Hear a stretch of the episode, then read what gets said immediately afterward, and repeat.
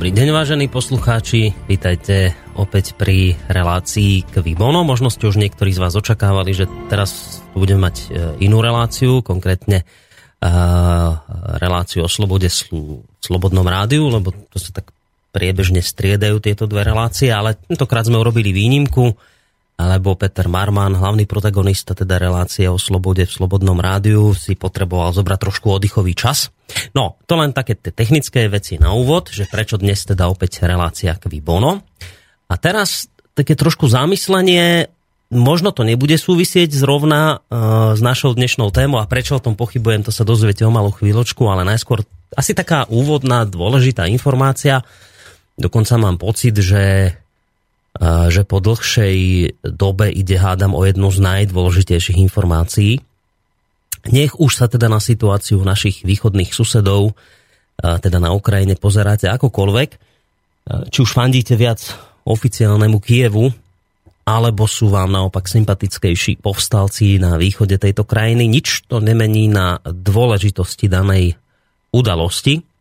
Určite ste ju mnohí z vás zachytili, Určite ste o nej počuli, konkrétne o tom, že e, ukrajinské mesto Debalcevo padlo, alebo Debalceve padlo. E, respektíve presnejšie povedané, ukrajinská armáda, ktorá doteraz, e, alebo do, donedávna držala kontrolu nad týmto strategicky významným mestom alebo bodom, stiahla odtiaľ svojich vojakov a prenechala oblasť povstalcom.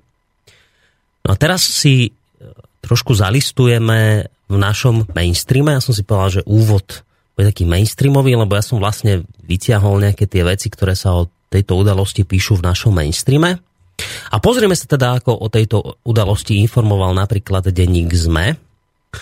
Ten tvrdí, že hlavným dôsledkom obsadenia spomínaného mesta nie je ani tak získanie významného železničného úhla, úzla medzi rebelmi, ale že oveľa vážnejším dôsledkom je poníženie Ukrajiny a jej vedenia. Podľa denníka ZME sa stalo presne to, čo v posledných dňoch predpovedali vojenskí experti, keď v stredu obe strany konfliktu Kiev aj vedenie dombaských povstalcov oznámili, že operácia sa skončila. Toto je teda to vyjadrenie, ktoré oboch spája, tak jedna ako aj druhá strana v stredu hovorila o tom, že, že koniec, že je po operácii v Debalceve. Len interpretácia toho, ako vlastne táto celá vec dopadla a koľko ktorú z bojujúcich e, strán stála, e, tam sa už značne líšia tie pohľady.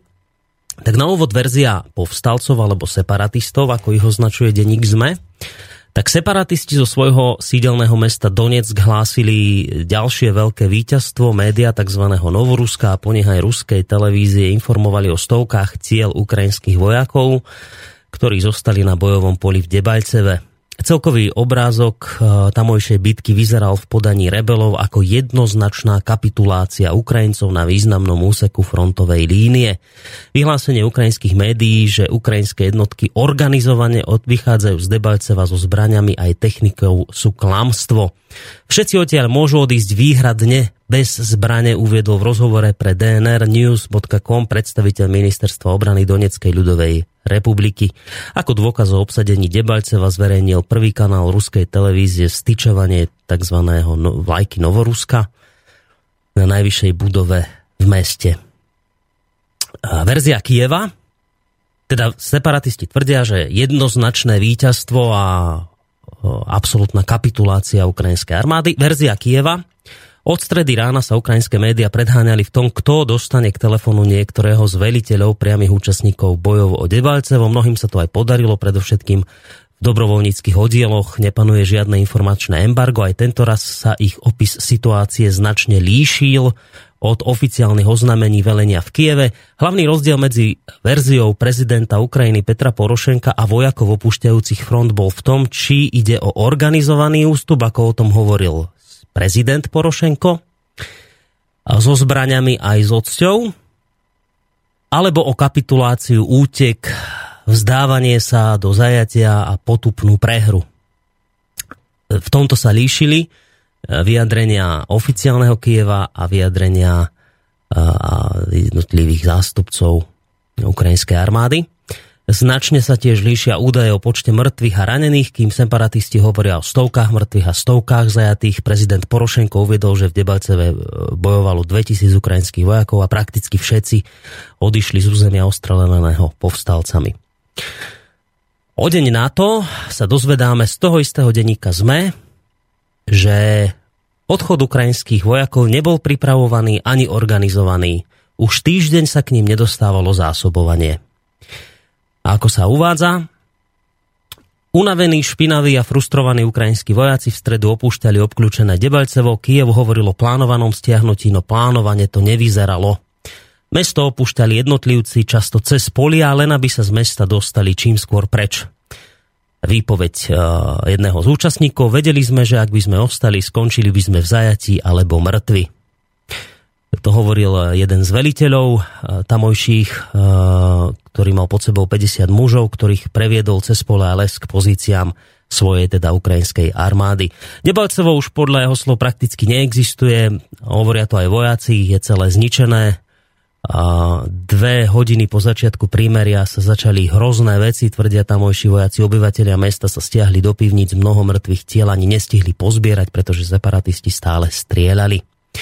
No a potom sa tam ešte píše v tom článku o tom, e, že ukrajinské vedenie alebo vôbec vojaci vinia z tejto veci aj Putina, ruského prezidenta, ktorý neustále klame a zavádza. Tak toto sú, mám pocit, také asi najdôležitejšie veci alebo udalosti, ktoré sa udiali v posledných dňoch. No ako ste si iste už aj zvykli mi v relácii k Vibono, ktorej pravidelným hostom je analytik Peter Čalovka, ktorého máme v tejto chvíli už na našej telefónnej linke. Aspoň verím, že to tak je. Počujeme sa, pán Čalovka? Počujeme, ale je tam nejaká hudba v pozadí a veľmi, veľmi zlý zvuk je z vašej strany. Áno, hu- hudba by nemala byť žiadna, nič tu neznie. Je tam hudba, hudba. Áno, lebo my hudbu žiadnu pustenú nemáme, tak by asi tento problém nemal byť. Tak, také, také šumy, ako neviem, alebo ja nie, niečo jak v štýle rušičky, len nepredpokladám, že to je rušička, ale myslím taký vstupový a klesavý zvuk. A stále to trvá, lebo Skúšam to ešte. Je to lepšie. Je to lepšie, lepšie dobre. To. Dobre, lebo skúšal som trošku tú šablu dať vyššie, ktorú máme na váš telefón, tak hádam, to bude už dobre. Tak teda vítajte na no, telefónnej linke. Je fajn, že sa, že sa teda počujeme. Ja som len chcel povedať, že e, v tejto relácii Kvibono sa teda prevažne venujeme práve týmto témam, ktoré súvisia nejak s Ukrajinou, s konfliktom na Ukrajine a vyzerá to, že aj dnes sa tomu venovať budeme, aj keď tu sa dostávam vlastne k podstate toho, že som hovoril v úvode, že neviem do akej miery bude tento úvod súvisieť s dnešnou témou, pretože dnes sa stala taká novinka, že vlastne ja sám neviem, o čom sa dnes budeme baviť, lebo sme tak urobili zaujímavo, že pán Čalovka mi len poslal názov dnešnej témy, ktorá znie, že najhorší možný scenár, alebo najhorší scenár. A ja som tak len nejak tušil, že to bude asi zase opäť o Ukrajine, ale konkrétne o čom to bude v tejto chvíli ani ja sám netuším, takže uvidíme, kam nás ten rozhovor až zaveje. Čo osobne vnímam ako celkom fajn, lebo aspoň budeme môcť v tomto smere zaimprovizovať. Hlavne bude fajn, ak teda sa do tej našej diskusii zapojíte aj vyvážení posluchači. Vidím, že nejaký ten jeden, dva maily už tu asi aj sú, takže ich budeme čítať. Studiozavináč slobodnyvysielac.sk to sú maily, kde nám, alebo teda schránka, na ktorú nám môžete posielať vaše maily, otázky či názory. Na Facebooku môžete reagovať Telefón dnes nie, pretože na telefóne máme uh, Petra Čalovku. Tak, pán Čalovka, poďme sa, tro, e, ešte dodám, že samozrejme spolu s pánom Čalovkom vám nerušené počúvanie v tejto chvíli praje aj Boris Koroni. Tak, pán Čalovka, poďme sa trošku podebatiť o tom, že čo toto je za dnešná téma, že, že najhorší scenár. Budeme teda... Téma je taká, taká zaujímavá. Priznám sa, že tie posledné týždne boli veľmi neurčité. Mm. Tým, že sa chystá ten mier Minsk 2, teraz e, bolo veľa poplašných správ, bola veľa konštrukcií, každý analytik e, mal svoje očakávania. Niektorí to analýzali z vojenského hľadiska, niektorí ako išli až za oceán. E, ale, ale bolo, aj v tých oficiálnych médiách bolo veľa nepravdy a bolo jasné, že to je nepriama hra. E, trošku to pripomínalo e, takú vojnu z druhej polovice 19. storočia, mm. keď e, Nemecko, alebo teda časť Nemecka pod vedením Bismarcka bojovala s Rakúskom, Uhorskom a s Talianskom. A v rámci mieru došlo k takej situácii, že Bismarck nedovolil ani nemeckému cisárovi, doslova nedovolil, sa postavil proti ním. Ani, ani nemeckým generálom obsadiť Viedeň. A oni veľmi chceli obsadiť Viedeň, aby ponížili Rakúsko. A dokonca nemecký císar žiadal zaprotokolovať, že je proti tomu, aby sa neobsadila Viedeň, ale Bismarck ako budúci vynikajúci diplomat v podstate jedna z veľkých postav nemeckých deň sa rozhodol, že e, priateľské vzťahy, možné priateľské vzťahy s Viedňou v budúcnosti hm. sú dôležitejšie ako momentálne víťazstva. A tá, tá situácia pred uh, Minskom 2, pred tými mierovými uh, rokovaniami svojím spôsobom pripomínala túto situáciu ako s Bismarckom, ale momentálne v tej osobe Putina. Takže to je uh, jedna z takých vecí, že tam bol veľmi rýchly spájať udalosti a ťažko sa dalo predikovať, uh, ale myslím si, že viac menej minule sme to odhľadli správne, že ten Minsk 2 bol taký revolučná, revolučná zmena e, a že naozaj vznikla taká kostra budúceho mieru a tie, ten spád udalostí za posledný týždeň odtedy ukazuje, že naozaj to je tak. Čiže svojím spôsobom, aj keď to tak nevyzerá, ale došlo k veľkému víťazstvu e, zo strany Putina. Položili sa základy mieru, aj keď sú veľmi vrátke a ako dá sa nájsť, ja neviem, 100 dôvodov, aby sa, aby sa spochybnilo to znenie, ale je nejaký záchytný bod, z ktorého sa dá budovať, to je bod číslo 1. Bod číslo 2, veľmi dôležité je, že e, Európa, e, minimálne Merkelová a Holand sa spametali a pochopili, že Amerika je vedie do totálnej záhoby a že musia prijať e, na seba sami iniciatívu, a musia sa postaviť a budovať mier. A Merkelová už momentálne veľmi explicitne vyjadruje, že e, bude spolupráca s Ruskom, Európa bude spolupráca s Ruskom na, s Ruskom na budovaní mieru v tomto regióne. Čiže to sú, to sú veľmi významné posuny, aj keď e, z hľadiska tej vojnovej situácie samozrejme to tak nevyzerá, lebo Vyzerá to tak, že sa nedodržujú uh, tie, tie zmluvy, hmm. že uh, vlastne neustále plynú od začiatku vojny, neustále non-stop, napriek všetkým akýmkoľvek tvrdeniam sa dodávajú zbranie. Uh, tesne, tesne v dobe, keď sa podpísal Minsk 2, tak došla zasielka na vlaku starých, vyradených, obrnených anglických E, veľmi komických z hľadiska dizajnu ako obrnenc transportérov, ktoré, ktoré ešte Ukrajinci si povedali, že musia odskúšať aspoň voči odstrovačskej puške Dragunova, či vôbec je to odolné. No a...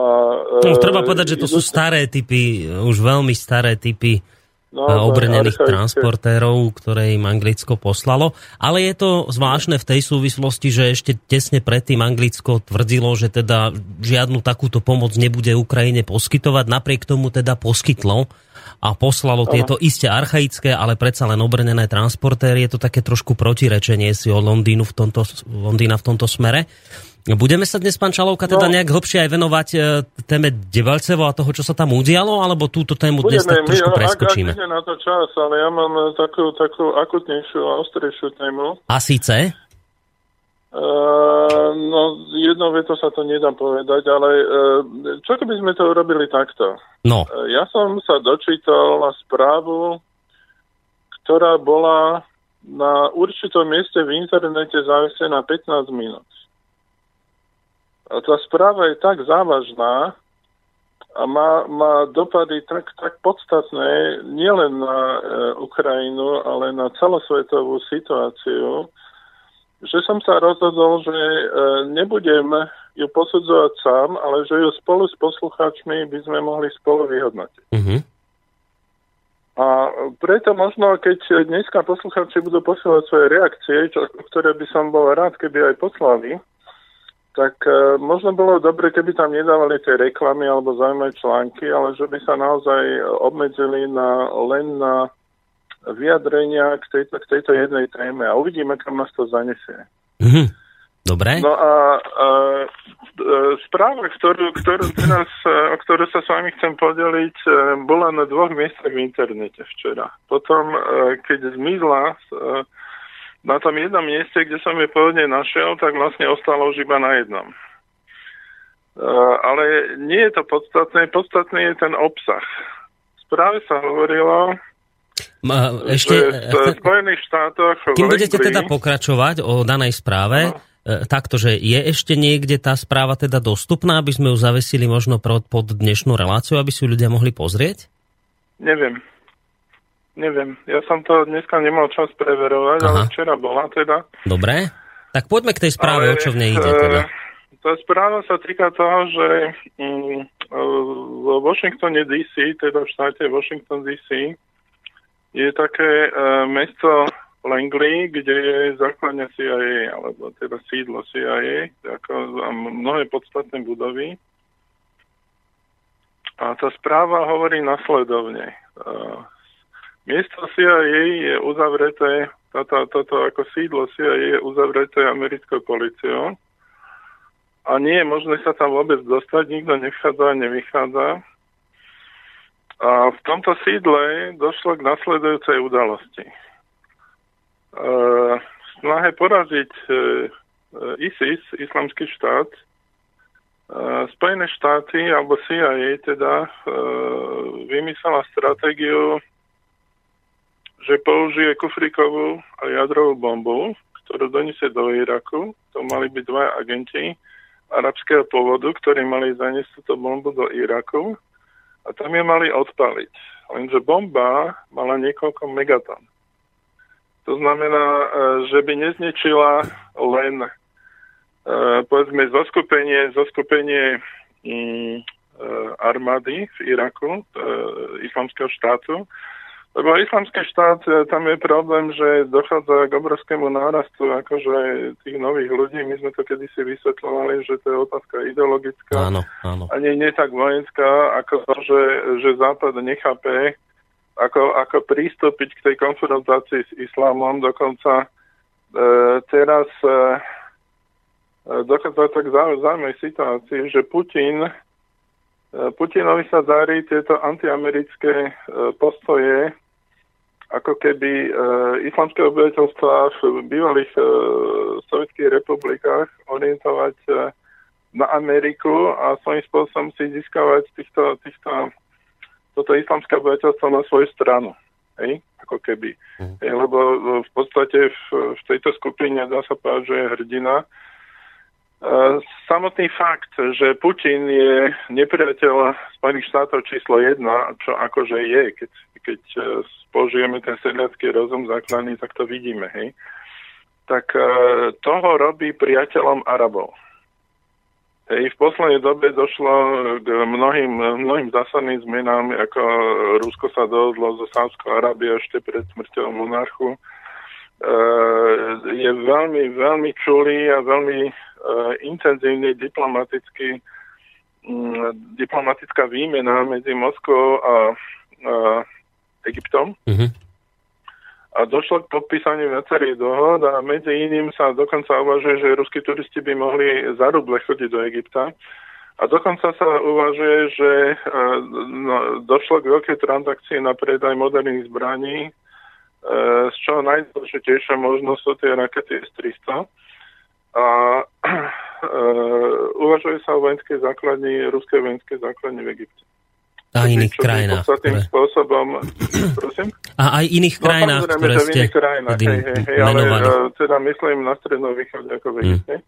Ja som zachytil to informáciu... To spôsobom, uh, ako zmenilo tú, uh, ako tú, tú situáciu, ale možno by som dopovedal teda tú, tú, ten príbeh uh, kľúčový. Môžem sa len spýtať jednu vec, keď už sme pri tom Egypte, aby som na to nezabudol. Ja som zachytil takú informáciu, že Egypt mal nakupovať väčšie objemy vojenských lietadiel od Francúzska, konkrétne sú to lietadla Rafale, nakoniec, no, že to, teda... To skôr India bola. To bola, bola India? Egypt ich kúpil. Egypt ich kúpil. Takže ich kúpil, lebo ja som kde si zachytil, že teda, že sa nejak nedohodli, že je veľká cena a že teda budú nakupovať ruské lietadlá, SUčka, že či je to pravda, či nie, že...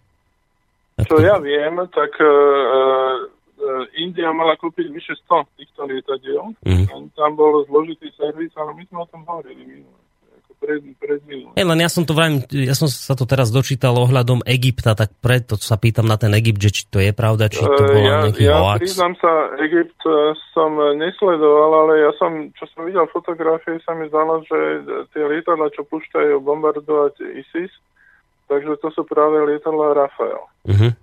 A z toho som mal pocit, že oni nejaké tie, oni potrebovali rýchlo nejaké lietadla a mám pocit, že kúpili Rafael. Uh-huh.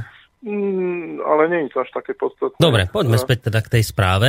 Takže, takže tá správa hovorí, že e, keby, keby e, teraz e, tý, to bola špeciálna bomba, ktorá sa špeciálne odpaluje. Bežný, bežný človek ju nedokáže odpaliť, hej, takú friková. Hmm.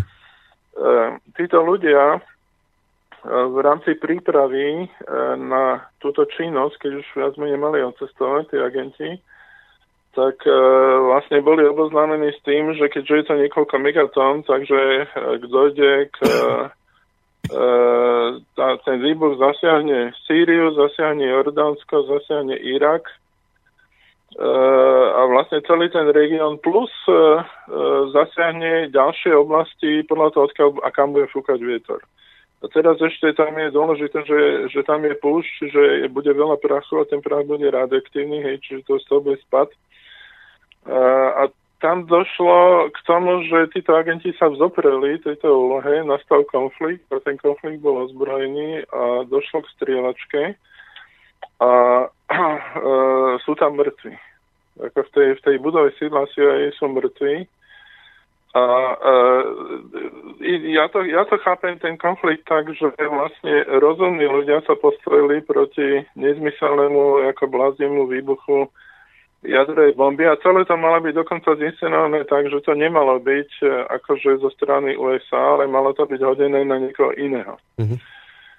No ale títo ľudia z humaného hľadiska, lebo CIA netreba chápať, že to sú ako nekontrolovaní ľudia, ale e, tam, sú, tam je množstvo výborných inteligentných ľudí a pre všetkých charakterných. Hej. E, tu, tu by som naozaj sa zastal Američanov, že Američania majú dlhú tradíciu ako takých elitných vojenských škôl. Mno, mnohí z tých ľudí, čo, čo pracujú pre CIA, to sú ľudia, ktorí boli vychovaní naozaj k vlastníctvu a sú ochotní sa obetovať. Takisto ako sme sa bavili o Putinovi a jeho ceste, mm. že to je vlastne vojak, ktorý je ochotný zomrieť pre svoju krajinu. To isté platí aj pre týchto ľudí v CIA. Hej. Ako to, tam je mnoho čestných ľudí. A e, nejaký čas dozadu, pred pár mesiacmi sme hovorili, že je tam konflikt.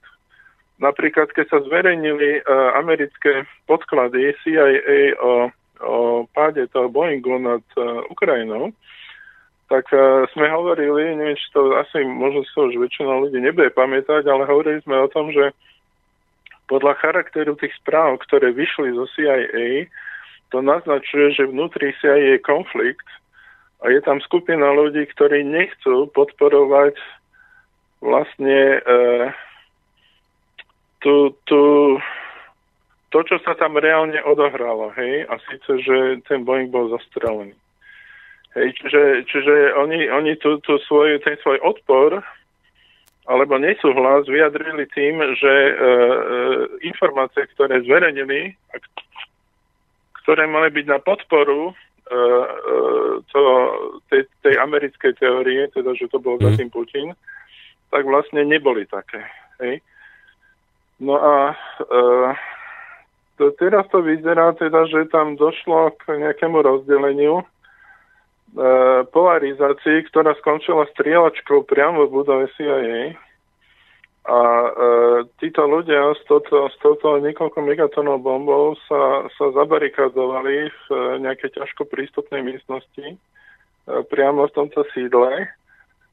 A e, teraz e, je tam vyjednáč zo CIA, ale, ale v tom vonkajšom kordoni sú policajti, ale policajti vedia, že došlo k nejakým umrtiam, došlo k, nie, k nejakému kvázi zločinu, ale nevedia podstatu. a podstata sa nedostala von. To bol, to bol zmysel tejto správy. A teraz, e, čo je horšie, takže e, tí ľudia v CIA, ktorí sú proti tejto menšine, ktorá sa postavila na odpor voči odpalení tej bomby a teda majú v rukách, tak e, si chcú kryť chrbát a preto to nepodali ďalej, neoznámili to prezidentovi, ktorý je vrchný veliteľ a je to akože časovaná bomba.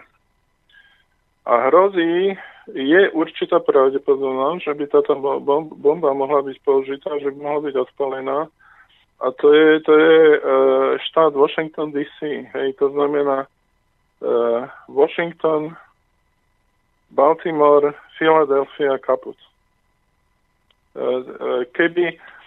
A teraz je otázka, môže to byť pravda, alebo nie? Je to pravda, alebo lož? Mm-hmm. My nemáme, nemáme na to dôkazy. A ja teraz vyzývam poslucháčov, poďme spolu uvažovať, či to môže byť pravda. Prečo by niekto, a prečo by niekto, a vyzerá, že táto správa je od človeka, ktorý svoj času komentoval tú komunikáciu cez CNN ohľadne točky U keď sa strieľalo prvýkrát točka U ako smerom na východ Ukrajiny. A nakoniec sa ukázalo, že Ukrajina začala bežne používať točku U ako proti tým obyvateľom úplne nemilosrdne. A teraz e, si treba uvedomiť niekoľko aspektov.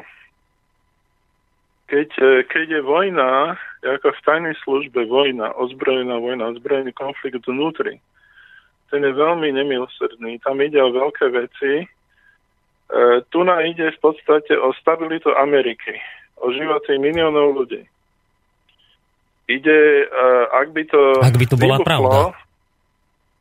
Samozrejme, že ak by to bola pravda, no. ale o, o tom sa chceme baviť. My chceme posúdiť, či to môže byť pravda, alebo nie. Hm. E, vy si čo myslíte? Ja si myslím, že je to konšpirácia.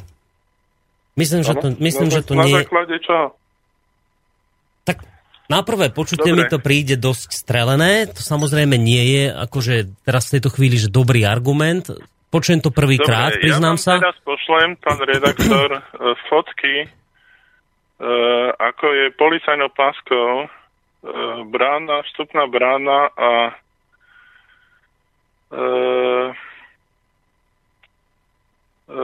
CIA a tieto veci, ako sú ako sú oblepené, ako je tam zakázaný vstup. Nie vidieť e, tie policajné auta, čo tam patrolujú. Ja vám to pošlem a mohli by ste to hodiť na Facebook? A mohol. Dokonca v tejto chvíli chcem aj povedať, že nejaký poslucháč už v tejto chvíli našiel túto informáciu. On aj v angličtine. Konkrétne, konkrétne Cyril, poslucháč nám to poslal. Je to v angličtine.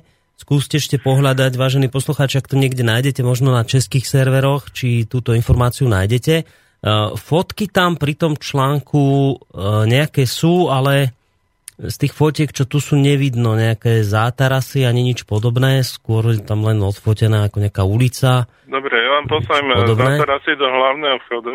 Dobre, pošlite, ja to tam hneď zverejním. Uh, viete, no, uh, ak sa to ututláva, tak uh, nebudú tam obrnené auta určite a tanky. Aby sa ľudia nenalakali, hej? Mm. No, mi to nabieha trochu pomaly, tak ako... Dobre, v poriadku, však pošlite, hneď ako mi to príde, to tam pod tým dnešným našim vysielaním zverejním.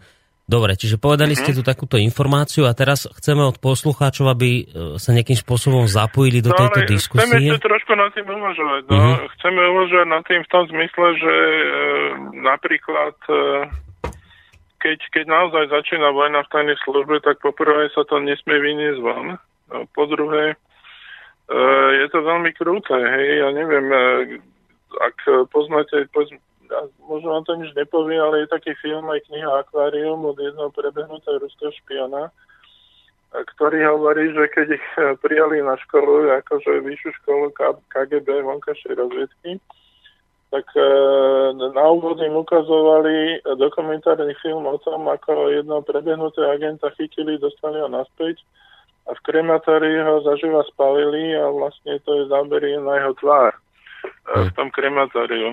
Hej, čiže uh, tým chcem povedať, že, že uh, to, niekedy sú toto veľmi vážne veci a keď sa to má utotlať, tak sa to utotlá za každú cenu a keď, keď vlastne um, nejakým spôsobom sa to má porešiť, tak sa to mm. rieši veľmi, veľmi radikálne. No obrázky no, dorazili. Na čo si vy, vy myslíte teda, že, že je to uh, takáto uh, konšpiračná teória? Neviem, ja teraz len Dostali ste už? Áno, prišli tie obrázky. To sú vlastne tie obrázky, ktoré boli aj pri tom článku zverejnené. On sa to javí ako nejaký plot, ale teraz pri detálnejšom pozle, pohľade to naozaj sú, uh, sú to tie, tie pás, pásky, áno, také obtočené okolo okolo nejakých týčíkovových. No a teda z čoho ja vychádzam? No vravím, že toto je pre mňa ako nová informácia. Zatiaľ som to počul prvýkrát, predpokladám, že aj mnohí poslucháči automaticky máte tendenciu myslieť si, že, že počkajte, že však to, to je už nejaká ako dosť silná káva, že teraz by niekto no, použil... No poďme na to ináč. Keby to bola pravda, no. môže sa to dostať do mainstreamu? No keby toto bola pravda, tak by to bolo problém pre mainstream samozrejme aj pre mnohé iné médiá, lebo vôbec zistiť takúto informáciu... Čo, je... by, čo, by, čo by urobilo, keby to niekto, čo by sa stalo, keby to niekto publikoval? Naražate asi na to, že to zmizlo, to, zmizlo to, z internetu? obrovská panika a niekoľko milión ľudí by sa dalo do pohybu. Lebo by to pochopili, že, že je to pod rizikom, že vznikla by vojnová zóna, by všetky diálnice boli zapratané, ľudia by sa snažili ujsť a e, viac menej sami sebe by zablokovali cestu von. Ej, e, spomeňme si, čo sa stalo, keď bola potopa e, vtedy na juho Eh, na juhu Ameriky pár rokov dozadu.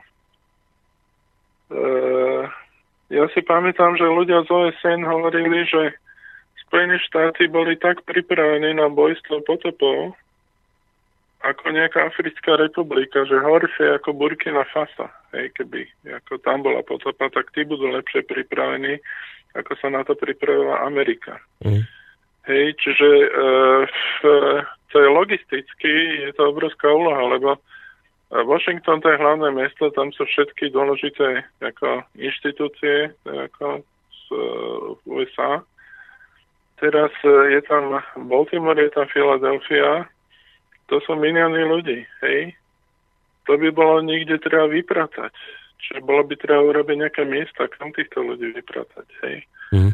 Čiže e, povedzme, vy keby ste boli náčelník, ako by ste to riešili? E, poprvé je to riziko teda, že keby tá e, informácia prenikla von, tak by sa musela, musela riešiť táto úloha tej evakuácie obyvateľa pred možným výbuchom. Uh, už dlho, dlho vlastne sa v uh, Amerike tak trošku ako keby hovorilo o tom, aj v Hollywoode vznikli filmy na to, že, že v podstate už uh, najhoršie, čo môže stretnúť Ameriku, je v podstate výbuch atomovej bomby. Hm. Hej, to, uh, čiže uh, uh, sú filmy, kde dokonca prezidentské auto lieta vo vzduchu ako od výbuchu a tak ďalej a tak ďalej. Uh, Uh, niekoľko bolo tých filmov, že došlo k výbuchu jadrovej bomby. A vždy nejakým spôsobom sa to spájalo s moslimami. Hej, ale tuto, tuto vlastne sa hovorí, že bolo naplnené niečo iné že to bolo tak, tak neludské, že tí, tí moslimskí agenti, ktorí na to boli pripravení, sa postavili proti tomu. Hej, a, a, a charakter toho článku, ktorý som ja čítal, bol, že on sa pokúšal varovať uh, uh, amerických kolegov CIA, aby, aby boli rozumní, aby informovali Obamu o tejto udalosti. A ešte tam bola taká veta, že viem, že viete, že väčšina mojich článkov je pravdivá. A viem, že viete, e, e, že to teda čítate a, a verím vo vašu rozumnosť. Prosím vás, ako buďte rozumní pri riešení tej situácie. Mm-hmm. Čiže máme tam nejaké ohlasy? No máme tu, pozerám do mailu, zatiaľ napísala len poslucháčka Anka, ktorá píše svoj názor, že môžu to byť nové dvojičky, vytvorenie atmosféry nadchádzajúcim bojovým aktivitám USA. Čomu bude predchádzať teória o dvojitých agentoch? Čiže tá prvá poslucháčka, ktorá sa k tejto téme vyjadruje, tak má skôr pocit, že áno, že, že môže to byť pravda a že to môže byť niečo ako novodobé dvojičky, že s tým, keby sa niečo takéto udialo, tak Amerika tým zase niečo odštartuje. Lenže to pre Ameriku by bol tak sebevražený krok. Keby k tomu došlo, to je v takej, to je v najhoršej lokalite, aká môže byť v Amerike. To je najhoršia lokalita. No, ja by som povedal, keď už teda pýtate mňa na názor, tak je pravda, že a potom sa dostaneme k ďalším mailom, vidím, že už aj Stanislav píše, je pravda, že veľa vecí, o ktorých sa tvrdilo, že sú konšpirácie, bláznostva a nepravdy, sa neskôr ukázali ako pravdivé. E, teraz, keď len tak zalovím v pamäti, tak Snowden, sledovanie mailov, to bola konšpirácia, to bolo bláznostvo, nakoniec sa ukázalo, že nie, že až takto ďaleko to zašlo, že, že áno, sledujeme vaše maily, vašu komunikáciu, vieme o vás takmer všetko. No ináč, Obama a... teraz vyhlasil, ako to, sorry, že taký malý odkok, ale to naozaj malý, Obama vyhlasil, že e, máme kontrolu nad celosvetovým internetom, tak hmm. vetu povedal. No, čiže vlastne ukazuje sa, že to pravda bola keď ste pred pár rokmi tvrdili, že, že CIA, americká tajná služba, má po svete tajné väznice, kde mučí ľudí bez súdov, bez niečoho a, a porušuje pritom všetky nejaké tie formálne spôsoby nakladania s väzňami, tak to bola konšpirácia, bláznostvo. Nakoniec sa ukázalo, že tajné väznice CIA skutočne existujú. Už je to pravda. A takto by sme vedeli nájsť viacero vecí, o ktorých sa tvrdilo, že sú to bláznostva konšpirácie, ktoré nakoniec sa naozaj ukázali ako pravdivé. Čiže... No dobré, ale poďme na fakty. Ja, ja viem, ja sa chcem fakty? dostať len k, tomu, k tej podstate, že čo som chcel povedať tým, že, že áno, ja si sám uvedomujem, že len tak ako povedať, že o, to, čo ste teraz prečítali, je konšpirácia, bláznostvo a nebudeme sa tým zaoberať, že to je chyba. Na druhej strane ale cítim ako veľmi dôležité, aj napriek všetkým týmto potvrdeným veciam, ktoré predtým mali byť len konšpirácie, aj napriek tomu, že sa potvrdili, nepodliehať automaticky nejak tak dôveryhodne hneď všetkému, čo sa objaví. A preto vám vysvetľujem svoj postoj, že ja aj napriek potvrdeným konšpiráciám zachovávam si kritický postoj voči takýmto veciam. Skôr som vždy prioritne nedôverčivý voči týmto informáciám, lebo mi to príde ako rozumnejší spôsob, ako hneď tomu automaticky hneď uveriť a byť hlboko presvedčený, že áno, už je to pravda, lebo sú tam pásky, je to obtiahnuté páskami a už, to, už je to tak a, a už ma nepresvedčíte. Viete, že... Ale to je fakt, že je to obtiahnuté No áno, len tam môžete mať páskov obtiahnuté niečo v pozadí, čo nemusí byť ani tá oblasť, to poprvé, a po druhé... No, sa pozrieť zo na to, no. No a, a po druhé to môže byť, viete, z nejakého dôvodu mohla sa tam udieť, ja neviem, dopravná nehoda. Teraz len tak si vy, hovorím veci, ako mi napadajú. Čiže, čiže ja len to svoje som chcel povedať, áno, ja som pri takýchto témach skôr skeptický. A preto keď sa ma pýtate na to, či tomuto verím, tak hovorím nie, v tejto chvíli mám skôr tendenciu tejto informácii neveriť. Uh, ďalší... Ktorej konkrétne? No tej, že, že proste sa toto udialo s tým kufríkom a že teraz proste mm-hmm. niekto zabarikádoval a ak to praskne, tak proste vyletí do, do luftu, ja neviem, pomaly štvrtina Ameriky. No. Ináč, e, neviem, či viete, pán redaktor, a teraz koluje po internete nová teória dvojček, e, kde sa hovorí o tom, že pod dvojčkami e, v hĺbke 70 metrov boli odpálené malé jadrové nálože. A e, dokonca to dokumentujú aj záznamy z tých filmov. E, to spôsobilo, že tam vznikli kvázi prázdne diery a to spôsobilo, že sa prepadla zem a ako keby tie dvojčky a vlastne aj s tým spodným poschodím ako keby zmizli dolu. Hmm. Plus, že teda všetky ostatné veci z tých konšpiračných... Tak priznám sa, že toto nie, toto je pre mňa novinka, toto som nepočul, ja doteraz viem len o teda nanotermite, ktorý sa mal použiť, ale čo som, čo hmm. som čítal teraz v poslednej dobe, sú informácie o tom, že údajne Putin má mať nejaké presvedčivé dôkazy o tom, že si Američania zhodili dvojičky sami. Toto som zaregistroval na internete. E, zase neviem teraz v tejto chvíli ja sám za seba povedať. To či... bude, bude, bude zrejme tá istá teória, lebo ten vedec Uh, neviem, teraz uh, nechcem naozaj vás zavazať, ale ja mám pocit, že, že ten vedec, čo to komentoval a prišiel s touto teóriou, bol uh, vedec, uh, odborník na jadrové výbuchy, ktorý pracoval v Arzamaze. Arzamaz uh, je mesto, ktoré za komunizmu neexistovalo na mape, ale je to mesto, kde sa vyvíjali jadrové zbranie za studenej vojny v Sovjetskom zväze. Uh, je to niečo ako americké Los Alamos, ale v Sovjetskom zväze.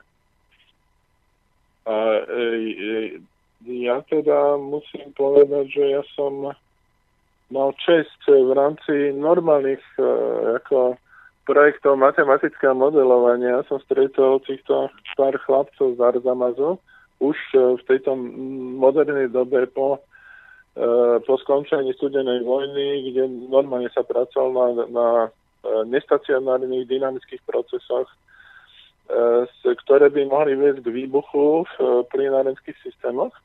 To bol normálne nejaký spoločný projekt a musím povedať, že to boli extrémne inteligentní ľudia, ako vynikajúci odborníci, čiže tí ľudia z toho Arzamazu, keď, keď tento vedec to takto komentuje, uh, to je pre mňa signál. Uh, ja by som neveril tomu, že niekto z Arzamazu z ideologických dôvodov si bude kaziť svoje meno ako odborník na jadrové výbuchy a podpíše sa pod e, nejakú idiotskú e, tú konšpiračnú teóriu. Lebo, lebo ten argument, viete, ako urobíte, aby tak obrovská budova spadla presne do určitej jamy a ešte k tomu rýchlo? Mm. Ako zdôvodníte, že e, ja som tlmočil dvojčky? televízii, ja si pamätám tie výbuchy, čo ľudia komentovali. Tam boli výbuchy. Počas e, toho, ako to horelo a tak ďalej. E, ja som ešte, ešte keď sa stavali dvojčky, ja som čítal, ako je vymyslená statika a keď si vezmete naozaj príklady množstva, množstva e, iných horiacich mrakodrapov, ktoré horeli týždeň v Moskve 500 metrová väža, 500 metrová, horela, ja neviem, 10 dní. Hm. A, a nič sa jej nestalo, stojí ďalej. Hej.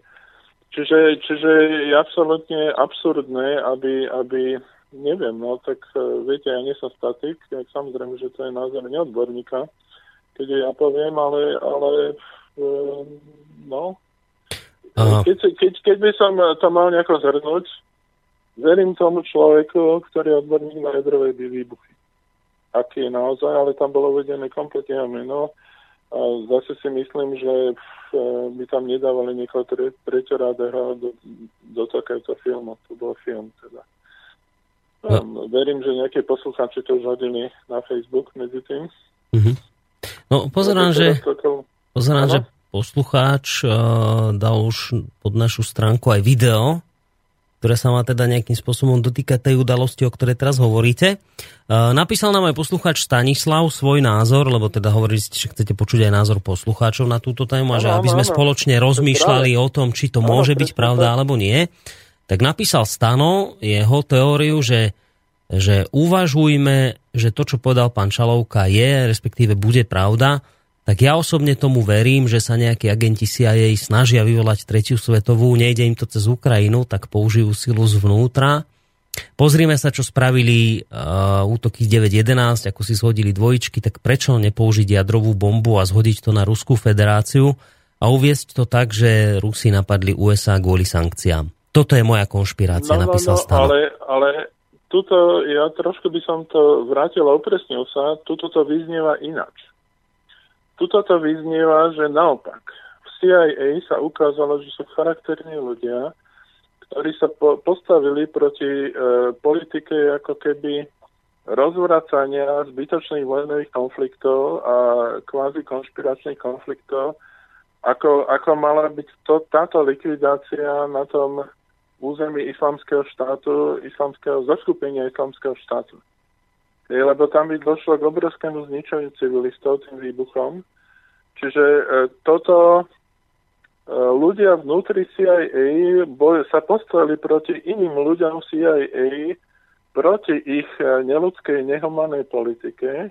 S rizikom vlastného života došlo pritom k ozbrojenej prestrelke a v tejto prestrelke vznikla situácia, ktorá ohrozuje samotnú Ameriku. Ohrozuje e, milióny ľudí. E, takto. Ja keď, ja keď E, ja by som uvažoval nad tým, tak ja by som uvažoval takto. Keď tí ľudia naozaj vlastne došlo k strieľačke a oni sa boja teda o svoj život, o životy svojich rodín, ja neviem, tam je možné všetko, tak e, tí ľudia zrejme e, sú to ľudia humaného, humanej orientácie oni nepoužijú tú jadrovú bombu. Hej, čiže e, e, svojím spôsobom, ako to povedať, e, to sú pozitívni ľudia. Tá, momentálne tá bomba je v pozitívnych rukách, čiže tam by som videl väčšiu pravdepodobnosť, že nebude použitá. Ale, ale pri, keď, keď je tam ozbrojený konflikt, tam, e, tam je možné vyeskalovanie emócií tých ľudí, ktorí sú zúčastnení v tom konflikte a nie je to vylúčené. Je to síce malé, ale, ale reálne riziko, že by k tomu mohlo dôjsť. A teraz je otázka, že keby sa o tom Obama dozvedel, či by to psychicky zvládal. Či by dokázal na to nájsť správne riešenie. Hej. Neviem, Píše ešte niečo poslucháč? Nie, nie, nie, nie. Pozerám, že teraz nám poslal Rudolf mail, ale asi sa pomýlil, lebo nám dal predmet, že k téme a poslal prázdny mail, tak uh, asi, to bola, asi to bol omyl, tak pošlite ešte raz. Uh, no zatiaľ tu v mailovej schránke iný mail nemám, ešte pozriem na, na Facebooku, že či k tomu ľudia reagujú, okrem toho teda, že posluchač poslal to video nejaké a obrázok. Tak myslím, že... Lebo, lebo e, keď e, Američania chcú poraziť e, ISIS, ako to môžu urobiť? Tie, tie metódy, čo používajú doteraz, sú neúčinné. Oni si neuvedomujú ten ideologický rozmer, čiže pre nich ten ISIS nemá riešenie. Hej. Mm. Ale, ale keby to riešili takýmto spôsobom, a hodili by to na niekoho iného, tak, tak je možné, že, že to by nejakým spôsobom asi malo dopad na tú komunitu. Otázka znie, že, že keď by naozaj sa táto bomba bola bývala, teda použila proti uh, islamskému štátu, uh, vy vravíte, že pri tých megatonách, ktoré obsahovala, tej síle teda. Niekoľko tak, štátov by bolo zasiahnutých. Bolo ne? zasiahnutých a bolo by treba nájsť človeka, alebo respektíve štát, alebo organizáciu, ktorú, ktorá tú bombu použila. A to, to, to máte nejak ako domyslené v tomto zmysle, že kto by za tým mohol byť, na koho pleci, aby sa to bolo bývalo hodilo? Že kto... Ja tak... som to ešte nerozmýšľal, e, úprimne. Mm, Viete, no, tam, tam sa už urobili nejaké rezervné riešenia, pretože sme hovorili, že keď ISIS začínal, tak uh, skonfiškoval niekoľko kilogramov radioaktívneho materiálu v jednej z univerzít mm-hmm. na irackom území. Čiže minimálne, aká mali materiál na špinavú jadrovú bombu. Ale táto jadrová bomba mala byť reálna. Pozerám, že máme tu maily, pribudli. E, Bráňo z Bratislavy píše, pripustíme, že tá informácia je pravdivá. Aký motív a plán by mohli mať e, prípadní vzbúrenci? Ak sa v nich niečo zlomilo a uvedomili si, že ich kolegovia už zašli priďaleko, ak je kufrik naozaj načasovaný, hrajú teraz dva banky. Úlohov je teraz vydržať až do konca. Z ich pohľadu, ak by to aj e, dobehlo do konca a treslo by to tam, oni sú e, tak to, to nie je spustené. Počkajte, oni sú, neviem čo, svojim svedomím čistí a zodpovednosť je na tých, ktorí musia minimálne pred prezidentom, prípadne senátom s farbou von. Medializovať to asi nemajú záujem ani samotní vzbúrenci, pretože predpokladám, že sú patrioti a uvedomujú si, že by tým svoje vlasti silno uškodili. Pravdepodobne chcú, aby sa to vyriešilo v tichosti. Tento názor napísal Bráňo z Bratislavy. No, to je zaujímavý názor. Ďalší názor... Ďalší názor Anka. Myslela som to tak, že je to Janka, ktorá už raz písala, že myslela som to tak, že sa ten problém s bombou akože vyrieši, nič sa nestane a nadíde katastrofické konanie USA, no bolo by lepšie, ak by boli statoční. Toto ešte dopísala. Skúsime ešte... E, ešte jeden mail. Ja, Zrejme.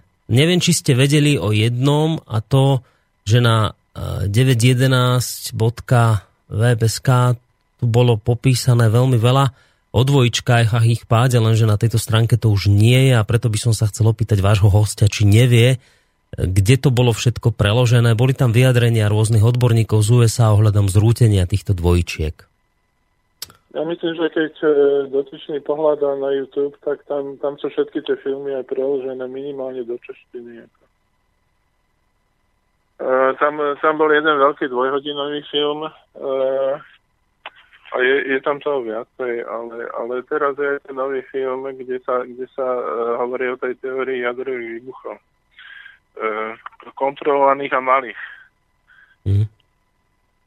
No, skúste možno no, povedať dobre, no, aj tomu tým... Bráňovi, no? ktorý píše, že aký motív a plány by mohli mať prípadní vzbúrenci, ak by sa v nich niečo zlomilo a uvedomili si, že ich kolegovia už zašli priďaleko, ak je kufrík naozaj načasovaný, hrajú teraz úlohou je teraz nie, vydržať. Kufrík nie je načasovaný. Kufrík nie je načasovaný. Kufrík je sofistikovaný kufrík, ktorý e, je špeciálnou, e, naozaj veľmi špeciálnou malou bombou s obrovským účinkom, ktorý ale vedia spustiť iba títo dva agenti dotyční, ktorí boli určení na túto misiu.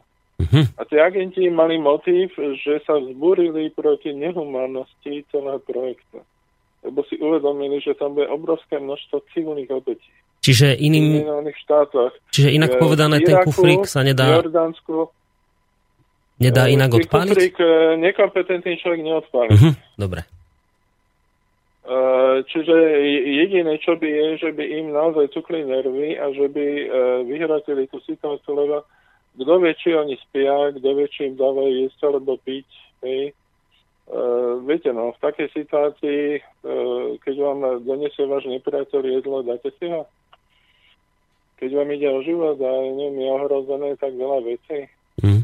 A podľa tej správy teda títo dvaja agenti, ktorí sa zbúrili, sú teraz niekde zabarikádovaní? Sú zabarikádovaní, áno. Uh, v naj, najzabezpečenejšej nejakej miestnosti mm. a majú za sebou tú bombu a došlo už k strieľačke, čiže e, pravdepodobne obidve strany niekoho zabili. No, tak. Ale možno, že iba oni dvaja niekoho zabili. Uh-huh. Čiže v podstate oni sú v situácii viac menej ako ten jordánsky pilot, e, keď ho e, riešili islamský štát. Hej, že tam, tam s nimi nikto nebude mať zlutovanie s týmito dvomi ľuďmi. Ako tí sú momentálne odkázaní sami na seba. Dobre, ďalší mail Andrej z Banskej Bystrice skôr píše k dvojičkám, že ahojte páni, v treťom ročníku stavebnej fakulty STU sme mali e, železo-betónové nosné konštrukcie, kde prednášajúci profesor tvrdil, že nárazom lietadla spadnúť tieto budovy nemohli, pretože boli na to dimenzované už vtedy. Boli. Rovnako ako profesor prednášajúci stavebnú mechaniku spochybnil oficiálnu verziu na prednáške pred 400 ľuďmi. No, však v Amerike pred celým národom, že len, len to človeka umlčiavali v tej televízii, keď hovoril takýto názor. Hmm. Dobre, no, môžeme medzi tým prejsť na Debalcevo a uvidíme, či ešte niekto sa... No máme, máme ešte ale... maily, máme, napísal Aha. aj Maroš. Uh-huh že dobrý večer, z dôvodu, že za posledné dekády sme boli informovaní lživo a zavádzajúco o svetovom dianí som viac náchylný uveriť informáciám poukazujúcim k možnosti udržania svetového impéria USA za akúkoľvek cenu, ako tomu, že ich úmysly sú zamerané na blaho všetkého ľudstva. Je dôležité si však uvedomiť, kto v tejto veci zastupuje USA, kto sú títo ľudia, ktorí sú ochotní vraždiť vlastné a svetové obyvateľstvo za účelom udržania si moci, Možno práve teraz nadišiel čas pre pravý, nefalšovaný americký patriotizmus. Ale to je presne ono. Ja vnímam túto situáciu, že to znamená, že v CIA sú dobrí ľudia a že tam funguje niečo ako svedomie národa a že v Amerike, ako keby Amerika sa začína zobudzať a uvedomuje si, lebo však eh, my sme čítali x analytikov a mudrých ľudí, ktorí jasne hovoria o tom, že v Amerike sa rúti do záhody. Čiže e, tí ľudia, ktorým záleží na Amerike, e, oni aspoň, keď, keď už nič iné, tak bijú na poplach. Hm ja, ja si myslím, poďme, poďme skúsme náhľad zvažovať, že čo môžu títo ľudia robiť. Ako majú východisko, keď sú zabarikádovaní a majú tam jadrovú bombu. Keď sa postavili proti tomu, aby sa odpojila v arabskom svete, určite ju nebudú chcieť odpáliť e, e, v tej najhustejšej a naj, najkľúčovejšej oblasti Spojených štátov, kde žije toľko milión ľudí. Hej. Keď, keď teda ju nechcú odpaliť, to znamená, že možno, možno budú chcieť nejakým spôsobom to vyriešiť mierovým. Tam majú vyjednávača. E, čo môžu požadovať? No podľa mňa môžu požadovať minimálne, aby teda o tom vedel Obama. Hej? Keď to je za predpoklad, že teda majú nejakú dôveru v toho Obamu, hej, ale otázka je, či Obama by ich nezradil v takej mm. situácii. A keby mali pocit, že ich zradil, tak potom by možno to chceli dať do nejakého média. Hej, alebo to, také riešenie je tiež, ale to je, to je, pokiaľ to nie je televízia, nejaké, nie je to nejaké live alebo online médium, tak to je vždy s rizikom, pretože dohoda môže byť, ale ako nakoniec sa to tam nedá. Hej. Uh, no, tak nám pán Čalovka spadol z linky. Zatiaľ, kým ho vy, vytočím opätovne, tak chcem povedať poslucháčovi, ktorý sa snaží dotelefonovať na druhý mobil, že v tejto chvíli je to úplne zbytočné, lebo na tej jednej našej rádiovej linke mám v tejto chvíli pána Čalovku, takže vy sa jednoducho nedovoláte. V tej, áno, áno, po hodine, áno, len tuto chcem dopovedať, že dnes nám naozaj nevolajte, lebo zbytočne telefonujete a vás neviem prepojiť do vysielania. Keďže mám na linke pána Čalovku telefónej, my tu máme len jednu linku v štúdiu, tak ak sa chcete vyjadriť k tejto téme, tak nám napíšte mail studiozavinač slobodnyvysielac.sk prípadne sa vyjadrite na Facebooku. Dobre, takže môžete pokračovať, už, vás máme na linke. Uh, mňa zaujalo v poslednej dobe z, toho, čo som videl zo Spojených štátov, niekoľko vecí. Videl som tele, televízny rozhovor Eh, pani Clintonovej s eh, Jamesom Bakerom, bývalým ministrom zahraničných vecí, eh, kde bola diskusia o Iráne. A tá diskusia, vlastne sa pýtali Bakera teda, že o tých sankciách a jadrovom programe. A v zásade Baker povedal toto my sme tlačili na Irán, e, aby prestal s tými svojimi jadrovými blbostičkami, ale e, ja si myslím, že keď oni neprestanú, my ich budeme musieť e, take down, zničiť. Take down doslova. A teraz redaktor sa prepol, mikrofón dal Clintonovi a hovorí, uh, ako budúca, ako kvázi, alebo existujúca ministerka zahraničných vecí, že čo si ona o tom myslí a ona sa začala smiať a teda hovorí o tom zničení a reč išla o zničení štátu. O totálnom e, v podstate deštrukcii jednoho neviem koľko miliónového štátu. A teraz na to sa Baker takisto začal smiať a začali si robiť vtipy z toho, ako oni zničia Irán tak e, poviem vám, že mi z toho bolo zle.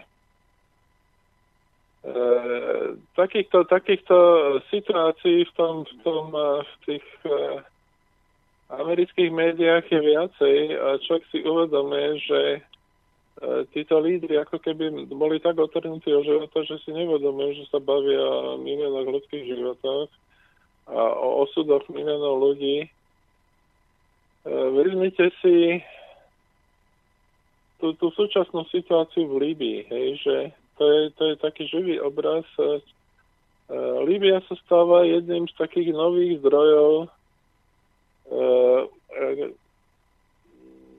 takých alebo najsilnejších zdrojov, odkiaľ prichádzajú tí bojovníci islamského štáta. Hej, čiže to je naozaj tá Libia momentálne v tomto stave, to je dieťa politiky USA, Veľkej Británie a Francúzska, ktorí tam útočili a ktorí to tam rozbombardovali. Čiže oni to majú na svedomí, hej, ale vidíte, po, počujete nejaké, nejaké reči o tom, že by sa to tam malo riešiť, že by tam mal nastať mier, že tam ľudia umierajú, tam to nikoho nezaujíma. Hej, a preto, preto to je naozaj smiešné, keď, keď sú nejaké sankcie voči Rusku za to, že vlastne Ukrajina tam vedie občanskú vojnu proti, proti vlastným obyvateľom a tu na e, Amerika s Britániou a Francúzskom rozduchala občanskú vojnu a zabíjanie vlastných vlastnými a spôsobila totálnu spúšť, ale ako to sa v médiách vôbec nerieši. V tých istých médiách. Hej, čiže tá, tá situácia je tak zložitá, že e, ja práve, práve e, toto debalcevo a tá celá situácia na Ukrajine k podivu mne, mne pridáva optimizmus, pretože e, tá konzistentná vytrvalosť Putina a ten nemený postoj ako, a neochota začať tú veľkú vojnu, do ktorého Západ tlačí, ako keby začína prinašať výsledky. Mm.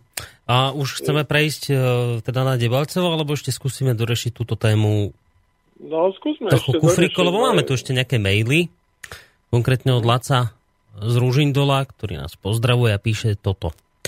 Myslím bez ohľadu na to, ako na človeka informácie pôsobia, ako sa mu zdajú nepravdepodobné, mal by rozhodne byť skeptický voči psychopatom neokonom, ktorí riadia USA. Neokoni to sú teda tí neokonzervatívci, tí, ktorí v pohode a vlastne rituálnym spôsobom obetujú 3000 spoluobčanov a ešte pán Silverstein na tom zarobí pán, pár miliárd, následne presvedčia celý svet, že neplatia fyzikálne zákony a pošlu armádu do Ázie chytať vyníka chudáka na dialýze niekde v afgánskej jaskyni, tak tí sú schopní všetkého. Nemajme teda žiadne pochybnosti, že títo šialenci, ktorým keď im už veľmi bude tiec do topánok, sú schopní pod falošnou vlajkou odpáliť atomovú bombu aj na vlastnom území, hodiť to na Rusko a rozpútať vojnu. Treba len držať palce tým statočným Američanom, aby sa tejto lúzy a nebezpečných zločincov zbavili a odhalili ich. Toto napísal Laco. Mm. Je tam jeden problém, že nie je také ľahké hodiť na iný štát jadrovú bombu, lebo vždy e, po tom jadrovom výbuchu tam sú nejaké stopové prvky. A tie stopové prvky, z nich sa dá určiť profil uránu, alebo to je ja neviem, plutóny, alebo čo tam bolo použité. E, lebo v každom štáte e, je to ináč a je možné, že dokonca tie štáty, že tam dávajú markery. To znamená, že tam dajú stopové prvky typické pre nich, pre tú ich vlastnú výrobu.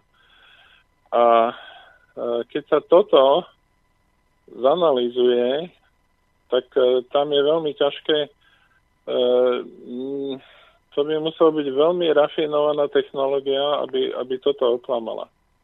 Mm. E, lebo to by sa muselo našiť ten istý profil radioaktívneho materiálu e, v, tejto, v tejto bombe, ktorú, ktorú akože údajne robili, aby sedela s profilom materiálu, čo, ktorý sa typicky používa v Rusku. Hej, keby to chceli hodiť na Ruso, hovorím príklad. Hej. Mm-hmm. Ale to neviete teda ešte z istotou povedať, či bol takýto zámer to potom hodiť na Rusko. Na tým ste zatiaľ nerozmýšľali, hej, že? Takto, ja som eh, hovoril len, čo som čítal. Mm. Tam sa neuvažovalo o tom, že na koho sa to mal hodiť. Tam eh, bolo len povedané, že malo sa to hodiť na nikoho iného ako na USA. Mm. Nemusíme až tak ďaleko, že by sme ich obvinali z toho, že to malo byť Rusko, lebo, lebo v zásade uh, je, tá, tá časť konšpiračnej teórie, čo ste vypovedali, táto je prítomná, že teda Amerika je taká zlá, že by urobila takúto vec uh, celému svetu, lebo im nezáleží na celom svete. Ale, ale ku podivu ja vidím v tomto príbehu ako to, tú pozitívnu myšlenku, že Amerika nie je taká zlá. Amerika sa vzopiera ako um, takéto možnej ako keby svojím spôsobom tento príbeh je príbehom, ktorý je ako keby propaganda v prospech USA. Mm-hmm. Hej, čiže to je na tom zaujímavé. Poslucháč Juraj tiež si nemyslí, že by to mala byť konšpirácia a dal aj hneď niekoľko dôvodov, uh, uh-huh. že prečo teda nie. Tak no. poprvé, uh, prečo je táto informácia konšpiráciou, pýta sa, prečo by mala byť teda, že poprvé, fakt, že z vojny sú najväčšie peniaze je fakt. Niektoré krajiny jednoducho potrebujú trvalé konflikty, prečo by to riešili jednou bombou, ktorá by všetko odstránila. Aha, čiže počkajte, že, takže naopak, že že zrejme, že prečo je táto informácia konšpiráciou, sa pýta, teraz dáva asi uh, skôr vyjadrenia, že asi bude konšpirácia, lebo poprvé, fakt, že z vojny sú najväčšie peniaze je fakt. Niektoré krajiny jednoducho potrebujú trvalé konflikty. Prečo by to riešili jednou bombou, ktorá by všetko odstránila? To poprvé. Po druhé. Ale ona by neodstránila všetko. No dobre, OK. No môžete, môžete kľudne takto bod po vode no, reagovať. Ona, ona naopak rozputá tú vojnu ten jeden výbuch, e, keď sa to hodí na niekoho iného, tak vytvorí neskutočnú uh, vlnu ako nenávisti medzi národmi a vy, vy, vznikne polarita, ktorá môže viesť k veľkej vojne. Čiže z tohoto hľadiska, ako keby uh, tomu, kto by mohol mať na to zájem a chcel by predať zbranie obidom stranám a požičať peniaze, tak pre takého to by to bolo výhodné. Uh, Hej. Medzi tým, medzi tým taká vsúka, Rusko predáva rekordne najväčšie počty e, štátnych dlhopisov USA, čo e, USA už dávno vyhodnotilo ako najväčšie nebezpečenstvo pre stabilitu americkej ekonomiky. Dobre, poďme späť teda ešte k tomu mailu poslucháča. To bol, to bol prvá vec, ktorú no, napísal. No. Ďalej, prečo si myslíš, že to je konšpirácia? Tak po druhé, vytvoriť jadrovú bombu, ktorú vedia obsluhovať len dvaja a nikto iný, a nikto iný ju ani nevie odpáliť. Prečo potom nejaká panika? Ak sú tí zabarikádovaní vlastenci a konajú na základe dobrého svedomia a humánosti, potom sa predsa Amerika nemá čoho báť, nie? Pýta sa poslucháč. Nemá čo bať, ale, ale vzhľadom na to, že tam došlo k zabíjaniu, tam sú nakalené emócie a v, ľudia e, teoreticky môžu konať neadekvátne.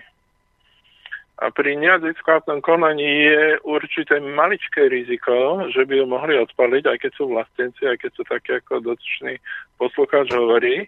A keď je tam čo najmenšie, hoci najmenšie riziko, v takto závažnej situácii, tak by sa to malo riešiť na celoštátnej úrovni. Mal by to o tom vedieť prezident a, a mali by sa prijať nejaké protiopatrenia. Hmm. Uh, tretí bod. Tu už vlastne sa tak trošku bavíme o tom, že či to sa bolo hodilo na Rusko alebo nie. K tomu ste sa ani vy nevyjadrovali zatiaľ. Ale píše poslucháč, že je oveľa jednoduchší spôsob, ako zničiť Rusko, prípadne spomaliť jeho vývoj, a nie nejakou bombou a komplikovaným odpálením, s riskovaním takéhoto niečoho, ako povedzme, že nastalo teraz. Taký tupý nie je ani Američan, myslí si náš poslucháč. No ale tu sa točíme okolo tej veci, že teda keby sa to bolo bývalo hodilo na Rusko, ale to sa teda v tej správe, ktorou ste prišli, nepíše, čiže tento bod môžeme v tejto chvíli asi obísť, lebo to teraz nevieme, na koho by sa to bolo hodilo, ak by teda k tomu bolo došlo, ak teda vnímame to ako pravdivú informáciu. Po štvrté, dnes už vznikajú konšpirácie skoro všade a každý deň niekto vidí pásky okolo SIS, príde k počítaču a napíše svoju verziu, ďalší napíše ďalšiu verziu a za chvíľku je z toho pravdivá záležitosť vhodná vyvaľovania strachu, vyvolávania strachu.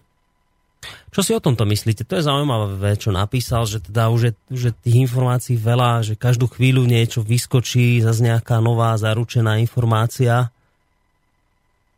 No, e, takto, ja, ja osobne som optimista. E, to ste možno pochopili z tých e, predchádzajúcich relácií, čiže ja není som nejaký zastanca toho, že svet speje k nejakej kataklizme a záhube, lebo ja vidím, vidím tie pozitívne trendy. Vidím eh, pozitívny trend v Rusku, vidím pozitívny trend eh, pozitívnej medzinárodnej spolupráci, vznik, vzniku toho BRICSu, eh, Šanghajská organizácia spolupráce, ŠOS a proste všetky tie ďalšie veci vidím, ako, ako sa rozvíja Turecko. Turecko pravdepodobne sa bude vyzbrojovať úplne z inej strany ako NATO vidím, ako sa oslabuje na to, čo, čo ja osobne vnímam ako plus hľadiska toho, že to vedenie sa dostalo na hranicu šialenstva, hej, ako, e, nie náhodou vlastne už po východnej Európe vzniká kvázi reťazová reakcia za vystúpenie z NATO, hej, v Bulharsku to bolo veľmi silné. E, na Slovensku je niekoľko iniciatív už, čo ja som zaregistroval za vystúpenie z NATO, dokonca prezident na Facebooku vyzýva ľudí, aby sa vyjadrili k možnému referendu že ako by oni na to reagovali, hej, hmm. nevieme, aký je účel toho. E, čiže ja nie som nejaký pesimista a e, mňa to zaujalo z hľadiska toho, že to je taký dobrý príklad e, si na tomto povedať, že každý z nás nejakým spôsobom musí vyhodnocať správy. Ale, ale všetko sa vyvíjí, ako ste vy povedali. Ja som svojho času, ja som nebol zastanca konšpirácie v otázke dvojček. Aj, aj pritom som videl ten dvojhodinový film, ktorý vznikol krátko potom. E, pravda je, že keď tie dvojčky spadli, ja si hovorím, to nemalo zinscenovať normálny človek, to musela byť nejaká veľmi silná e, organizácia, ktorá mala ako veľmi dobré mozgy. Mm-hmm. E, lebo z logického hľadiska E, toto urobiť, ako to ja som hneď zapochybal nič zlom, že by som ako neveril Arabom, že sú schopní niečo takého. Ale to chce tým ako vysoko, vysoko špecializovaných odborníkov, lebo ani zo stavebného hľadiska, ako to tak vymysleli, aby to tak krásne popadalo a ešte potom ďalšia budova by k tomu spadla, hmm. e, to, to sa nedalo, hej, ale e, tam, tam naozaj je toľko nezodpovedaných otázok, že E, že človek, človek e, postupne si znova znova kladie tie otázky a keď, keď počujete viacej tých teórií, tak mňa naozaj oslovila tá teória tých e, mikrojadrových výbuchov pod tou budovou, lebo uh, viete, tá, tá radioaktivita z takého výbuchu sa rozptýli. Uh, konec koncov Severná Korea na maličkom území robí jadrové výbuchy a tak nemajú z toho nejaké kataklizmy, hej, že by sa tam šírila radioaktivita. Hmm. Takže ja zastávam takýto názor. Dobre, a ešte teda dočítam mail od Juraja a potom tie ďalšie. Ako piatý bod hovorí, že vôbec by sa ale nedivil, keby arabská jar vznikla finančným podnetom USA, prípadne SIS, veď práve toto im vyhovuje najviac. No a dodáva, koniec koncov za zamyslenie to samozrejme stojí, ale kto vie, znie to skôr ako dobrý námet pre Segala na dobrý hollywoodsky film. Takto to uzatvára poslucháč. Juraj. Ďalej píše Peter, že teraz si ja trochu zakonšpirujem, čo keby sa tým agentom zasvietilo v hlavách až natoľko, že zvolia slobodnú samovraždu aj pri vedomí, že to odnesú ich rodiny a mnoho ďalších nevinných ľudí aby tým touto formou ozdravili politiku CIA a USA. Ibaže tam zase hrozí scenár, že potom, čo by sa to stalo, zbytok vlády by to zás využil vo svoj prospech. Tak toto napísal Peter. No tam už vláda by asi neostala. No, lebo to je kúsok od Washingtonu, no.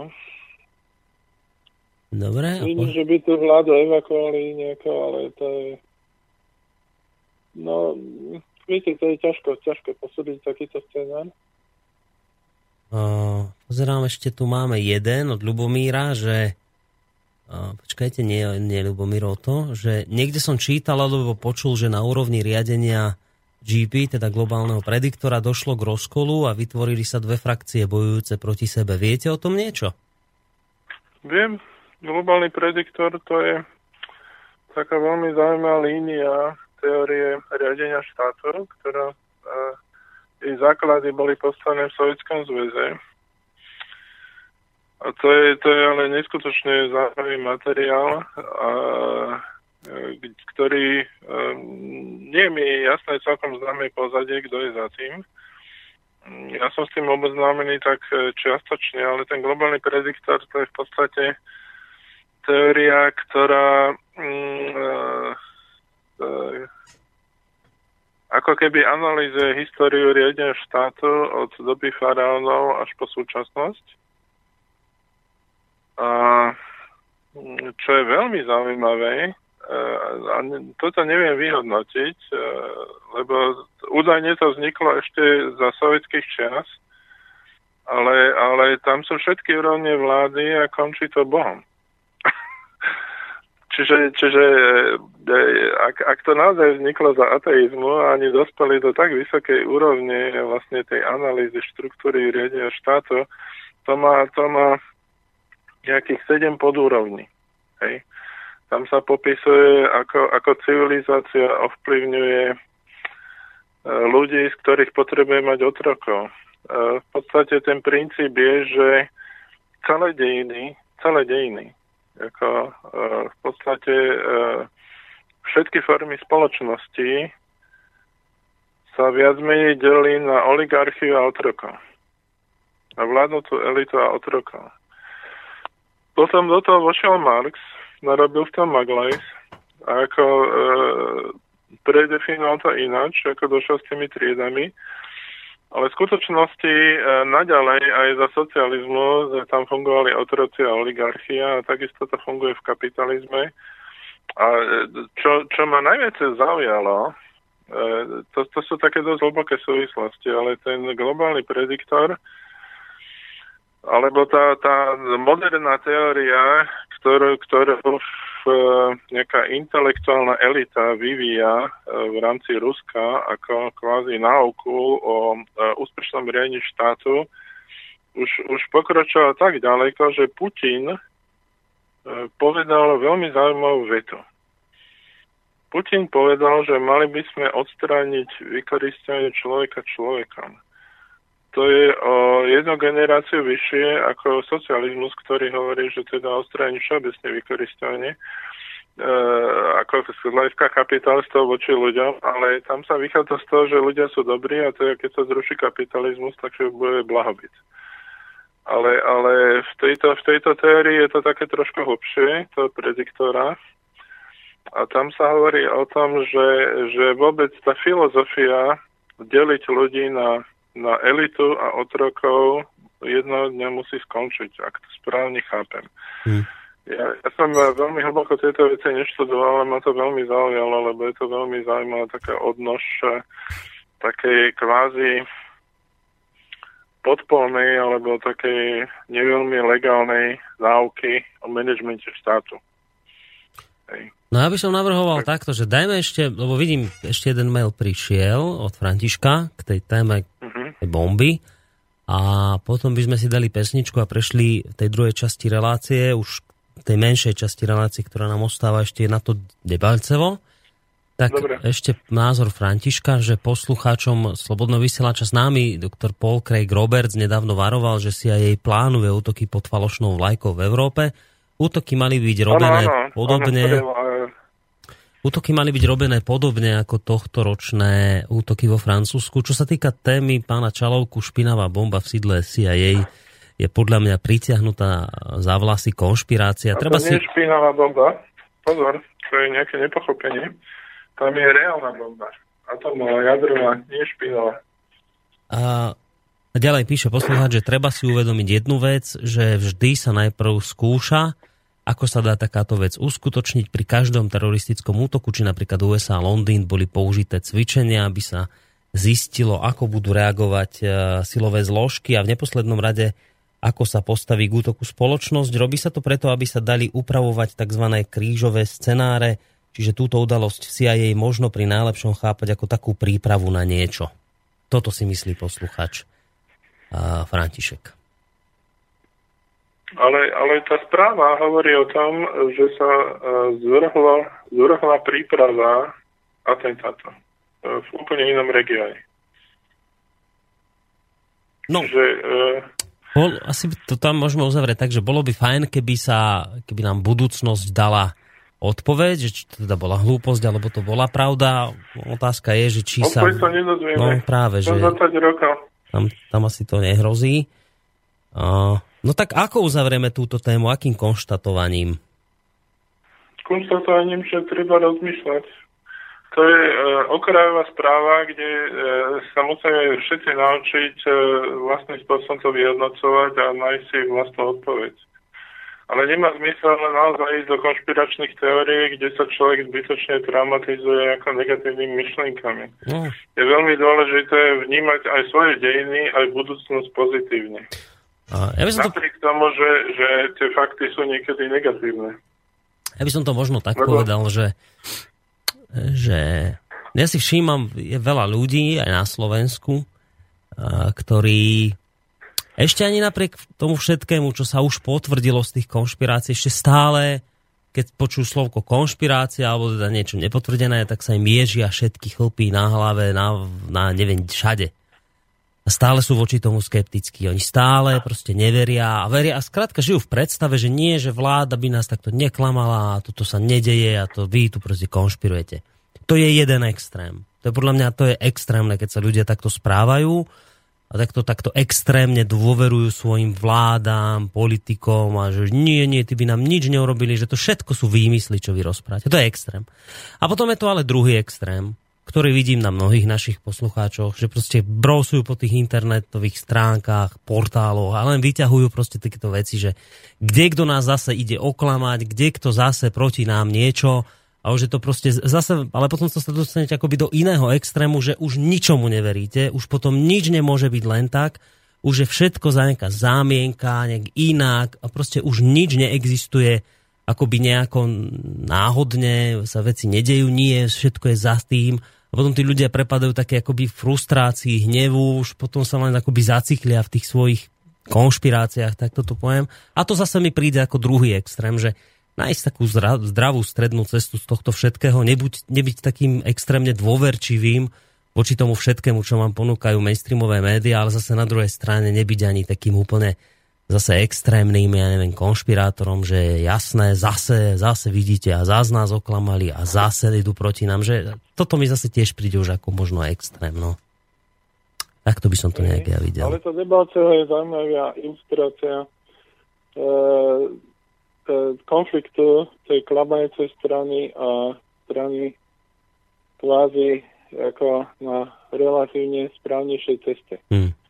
No dobre, tak sa k nemu posuňme, k tomu Debalcevu, ale navrhujem, dajme si teraz takú hudobnú prestávku, kratšiu. No. A budeme teraz zalovíme v pesničkách, ktoré ste opäť vybrali vy. Ruská pesnička, predpokladám aj jedna, aj druhá. Že.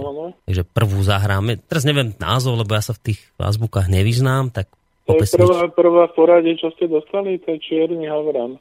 Prvá v poradí. Čierny Havran je to pieseň o tom, ako človek zrejme v nejakej osudovej situácii ide životom a nad ním krúži Čierny Havran. Hmm. A e, je to taká nostalgická pieseň, ale e, ona má určitú paralelu v dobe stalinizmu, kde čiernym havranom sa označovali čierne autá. U nás sa to volá Zelený Anton, keď došla tajná policia a vlastne zberala lodi, odvážala ich a väčšinou sa už nikdy nevrátili. Hmm. Hej, čiže to bol tiež čierny havran. Tak, dúfam, že pustím dobrú, lebo vravím, tej azbuke sa ja veľmi nevyznám, tak poďme si popočúvať Nevadí. pesničku a po nej teda sa pozrieme bližšie na udalosti v ukrajinskom Debalceve. Dobre. Takže ideme na to. Dajte mi chvíľočku času, lebo musím si to tu prepnúť, aby nám to hralo. A ak nás technika nesklamala, tak v tejto chvíli by už mali niečo počuť. Tak. Máte s pokecom úvodným. A tak som dobre pustil.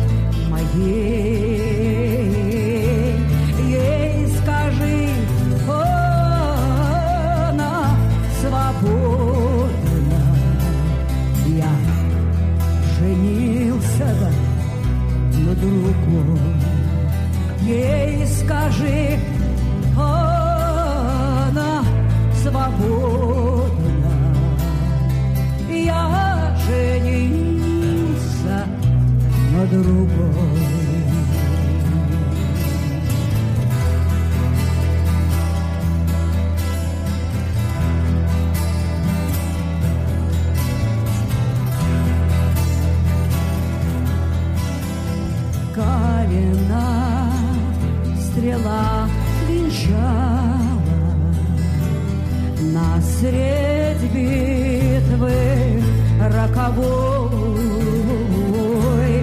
Вижу смерть моя приходит. Черный ворон, я не твой. Вижу смерть моя приходит. Tak, pesnička nám pomaly dozněla ruská o Orlovi. A predpokladám, pozerám, no ne, pol hodinku máme do konca relácie, predpokladám, že tému o Debalceva stihneme rozobrať a že nám tá no, pol hodinka bude dostatočne dlhý čas na to, aby sme pospomínali asi tie všetky dôležité udalosti, ktoré sa a, s tým, čo sa udialo v ukrajinskom meste Debalcevo spájajú. Pán Čaloko, ja som to v úvode spomínal, že Um, aj naše slovenské médiá a vôbec aj svetové médiá označujú udalosti v Debalceve za takú prelomovú udalosť, asi tretiu veľkú, ktorá sa týka priamo povstalcov, akoby tretie veľké víťazstvo, ktoré zaznamenali napríklad po, po dobití uh, Doneckého letiska. A no a označujú to, ako sme počuli, ako jednak, že, že sa im podaril veľký husársky kúsok v zmysle, že teda sa tie armády Luhanska Donecka spojili a teda získali ten dôležitý dopravný úzol železničný, ale že oveľa viac získali akoby v takej tej, viete, psychologickej rovine, že akoby, že, že pokorili tú, tú ukrajinskú armádu tak toto by ma na úvod asi zaujímalo, že ako to vidíte vy, to, to debelcevské víťazstvo povstalcov. Je to skôr ako strategické víťazstvo, alebo v tom vidíte tiež viac tú, tú psychologickú rovinu e, pokorenie armády ukrajinskej a ďalšie významné víťazstvo? Viete čo, ja si osobne myslím, že to nie je víťazstvo. Viete, toto je už vojna v takej fáze, že neviem, či ste počuli tie čísla, koľko tam zahynulo ľudí a tí ľudia zahynuli len vďaka tomu, že Poroženko v Minsku odmietal priznať, že kotol existuje. Tam z, tej, z toho zoskupenia 8 až 10 tisíc ľudí je 3 tisíc až 3,5 tisíc ľudí mŕtvych. To znamená, medzi Minskom 2 a dneškom zahynulo 3,5 tisíc ľudí alebo teda 3 tisíc až 4,5 tisíc, aby sme ako nenacadzovali. Kiev hovorí o 23. Uh, to, uh, Kiev klame? hovorí, Kiev klame neustále. Ako, sa znovu a znovu vracame tej otázke. Kiev klame neustále. Porošenko na mierových rokovaniach vyhlásil, že žiadny kotol v debáce neexistuje. E, to je lož na lož, hej, ale, ale čo je dôležité, medzi tým, medzi tým uh, uh, 12. februára Rusko dalo do Bezpečnostnej rady OSN svoj návrh na rezolúcie na podporu Minska 2 a ten bol prijatý v ruskom znení. To je obrovské diplomatické víťazstvo. Diplomatické víťazstvo je, že sa zakotvili aspoň nejaké podmienky v tom Minsku. Všetci analytici na nich nadávajú, ale je zachytný bod, na ktorom sa môže budovať mier a e, začína sa realizovať to, že sa menej strieľa. No, Ukrajinci ako vždy to domrvili. Hej, ale treba povedať, že e, tým, že je tam niekoľko sto poradcov amerických e, na Ukrajine, netreba mať žiadne ilúzie. Celá tá operácia aj s týmto celým fiaskom bola riadená poradcami z USA. Čiže to, toto je fiasko nie len ukrajinskej armády, ako to debalcoval, ale je to fiasko predovšetkým uh, amerických poradcov. Americké poradcovia nie sú schopní uh, nejakým spôsobom, ale to, to je vidieť aj kvalita tých poradcov, hej, že nie sú schopní priniesť ukrajinskej armáde víťazstvo. Mm. Uh, oni môžu dodať za 10 miliard technikov, čo im to pomôže. Teraz v tom kotli nechali ďalšie obrovské stavy z ťažkých zbraní a munície, ktoré všetky padnú do rúk e, opolčencom. Čo je to za víťazstvo? E, viete, ja verím tomu, e, tí opolčenci sami hovoria, to je ďalšia vec, hej, že my tú vojnu vidíme čierno-biela. Treba si uvedomiť, že každá občianská vojna spôsobuje aj to, že aj opolčenci, keď útočia na zoskupenia týchto Ukrajincov v tom okolí Debalceva. Debalceva nie je Debalcevo. Tam je 10 možno e, tých e, obcí, alebo teda mestečiek. A pri každom útoku e, samozrejme, že tam, e, tam boli kliešte. Hej, e, e, Debalcevo bolo zovreté v kliešťach opolčencov a Porošenko dal príkaz, aby, aby ich zvonku oslobodili, čiže oni nedodržiavajú prímerie spoza hranice tej demarkačnej čiary. Ukrajinská armáda zvonku zautočila, aby pomohla tým svojim kamarátom v tom kotli. A tých samozrejme odrazili, ale zároveň bombardovali tých, čo boli vnútri, tí opolčenci. A pri takýchto útokoch, bohužiaľ, oni ničili ako domy tých ľudí, čo tam bývajú a, a možno zabíjali aj vlastných ľudí. Naše médiá tvrdia, väčšinové, mainstreamové, že uh, Minskú dohodu nedodržiavali práve povstalci tým, že to, v Debalceve vážne, pán. že v Debalceve teda útočili na ukrajinskú armádu. Uh, hovoria o tom, že Minsk jednoducho tvrdil, že sa má, má byť pokoj zbraniam a nie, že neobstoja teda žiadne, žiadne také tie tvrdenia, že no, ale že Debalceva sa to netýka. No, že týka a nemalo sa strieľať. Vráťme sa, vráťme sa k Minsku. Uh, Porošenkovi jasne bolo povedané, že je tam obklúčené zoskupenie vojsk. On povedal, že nie je. On to zaprel uh, počas minských rokovaní. Tým pádom sa Debalceva nedostalo do protokolu.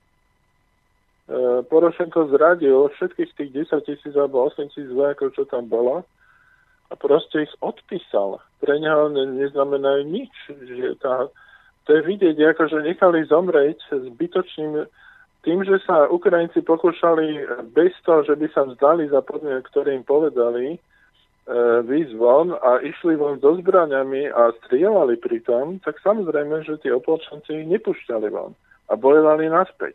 Hej? Lebo boli by hlúpi. To, to už bol, e, v lete bol Kotol Ilovajsk, kde zničili, ja neviem, 5000 ľudí ale, ale tam e, vlastne po, po Minsku 1 došlo prímerie, kde vlastne Ukrajinci sa preskupili a vybudovali si betonové ako, e, opevnenia, mm. systém zákopov a chystali sa na ďalšiu vojnu. Hej, to nebolo žiadne prímerie, to bolo ako čas na preskupenie. Ale, ale teraz, e, teraz tým, že sa nedostalo Debalcov do protokolov z Minsku 2, tak sa vnímalo, a opolčenci to aj povedali hneď na začiatku, že oni vnímajú kotol v debate, ktorý bol uzavretý v tej dobe, že to je e, ich vnútorné územie a tam si budú robiť čo chcú. Lebo naozaj e, tá mierová dohoda hovorí o demarkačnej čiare, no viete, môžeme povedať, že to je farizejstvo. Hmm. Ale, ale musíme pochopiť, že ten kotol v debate bol spojený s veľkými obeťami a keby ho tam nechali, tak to je časovná bomba z vojenského hľadiska nemali inú šancu. Mm-hmm. Ako tam, e, viete, každý vojak vám povie, že, že pustiť týchto vojakov zo zbraňou preč, ako je, je proste nedostojné, je to sebevražda.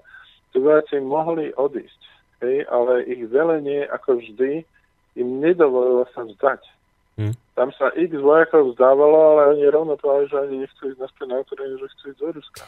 Treba povedať... sa stávalo v minulých bitkách, že časť tých vojakov ukrajinských sa pridala na stranu ako tých e, domobrancov opolčenia. Mm. Uh, treba povedať, že keď už sa teda tu odvolávame na Mínske dohovory, je pravda, a to objektívny fakt, že hlavne teda Debalcevo malo takú špeciálnu kolónku, že toto je vec, ktorá, na ktorú sa nebude vzťahovať mierová zmluva, že toto je vec, ktorú si doriešia, takto to nejako stálo v tej Mínskej dohode, ktoré ktorú si doriešia vojenské vedenie, že to sa bude teda riešiť na tejto úrovni v prípade Debalceva tam naozaj bola výnimka. Vy ste hovorili, no, pán Čalovka, e, pred týždňom, ak si dobre spomínam, že v tom kotli mali byť aj nejakí vojaci NATO. Podarilo sa túto informáciu potvrdiť? No, úprimne? Uh-huh.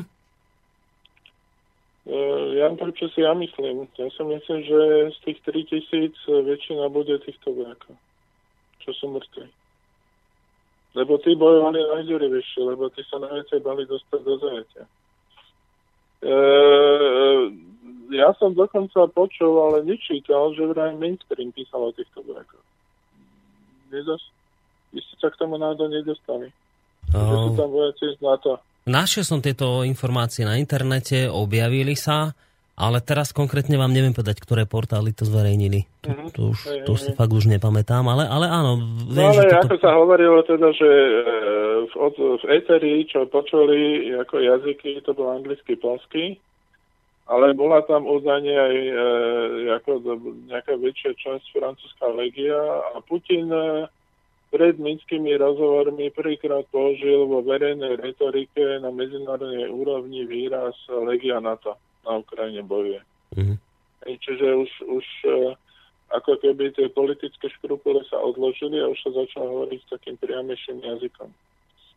No ale e, viete, však sami vidíte, že tie dodávky zbraní často, e, to, to sa nedá dodávať zbranie bez inštruktorov. Hej? Čiže tam ide automaticky s tým a potom okrem toho, to, tam sú žoldnieri, ktorí bojujú za peniaze. Ja neviem, kto ich platí, ale akože niekto ich platí.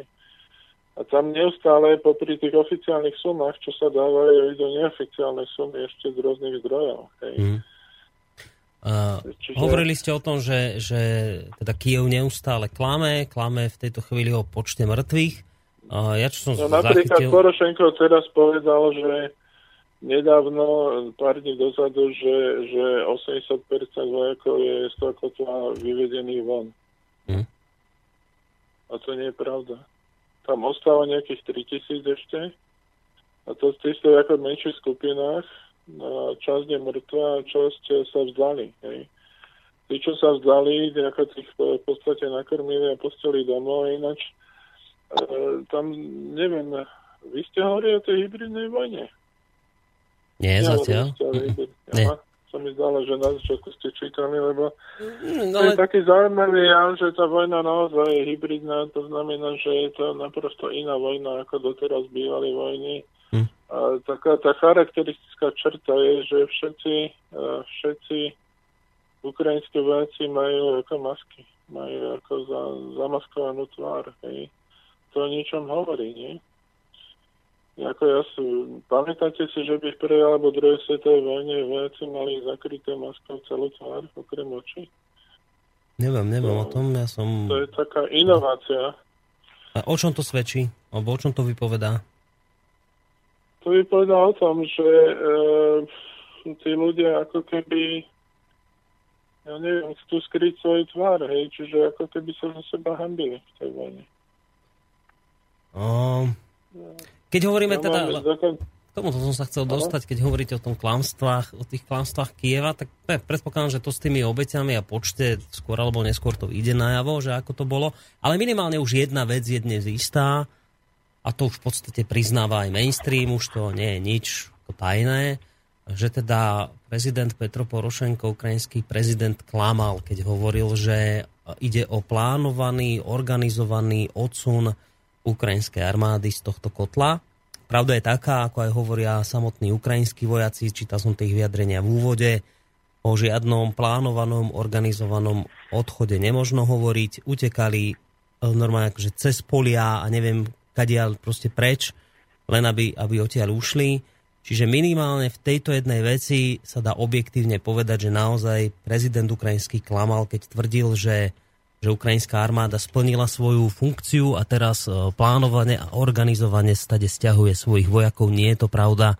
Nebolo to plánované ani organizované. Nesplnila svoju úlohu a kapitulovala. E, vojaci utekali, doslova si zachraňovali holý život. Toto je... kapitulovala koľkýkrát, hej? Už, už koľký opakovaný, to je pomaly desatýkrát, hej, lebo pri každej vlne mobilizácie tam je niekoľko, niekoľko veľkých poražok, ako vždy utrpia. No, ale aby sme neboli uh, jednostranní, tak v rámci objektivity, keď už o klamstvách, tak vyzerá to, že klame aj druhá strana. Konkrétne, konkrétne Rusko, ktoré tvrdí, že ono tam žiadnu techniku neposiela, vojaci tam nie sú, ak tam nejakí sú, tak na dovolenke a dobre. A iste ste zachytili informáciu, že sa podarilo Angli- keď neviem teraz, či tajnej služba alebo vojakom proste odfotiť e, jedno z najmodernejších e, ruských zariadení, myslím SA-22 to má označenie, jeden z najmodernejších systémov e, protilietadlovej obrany.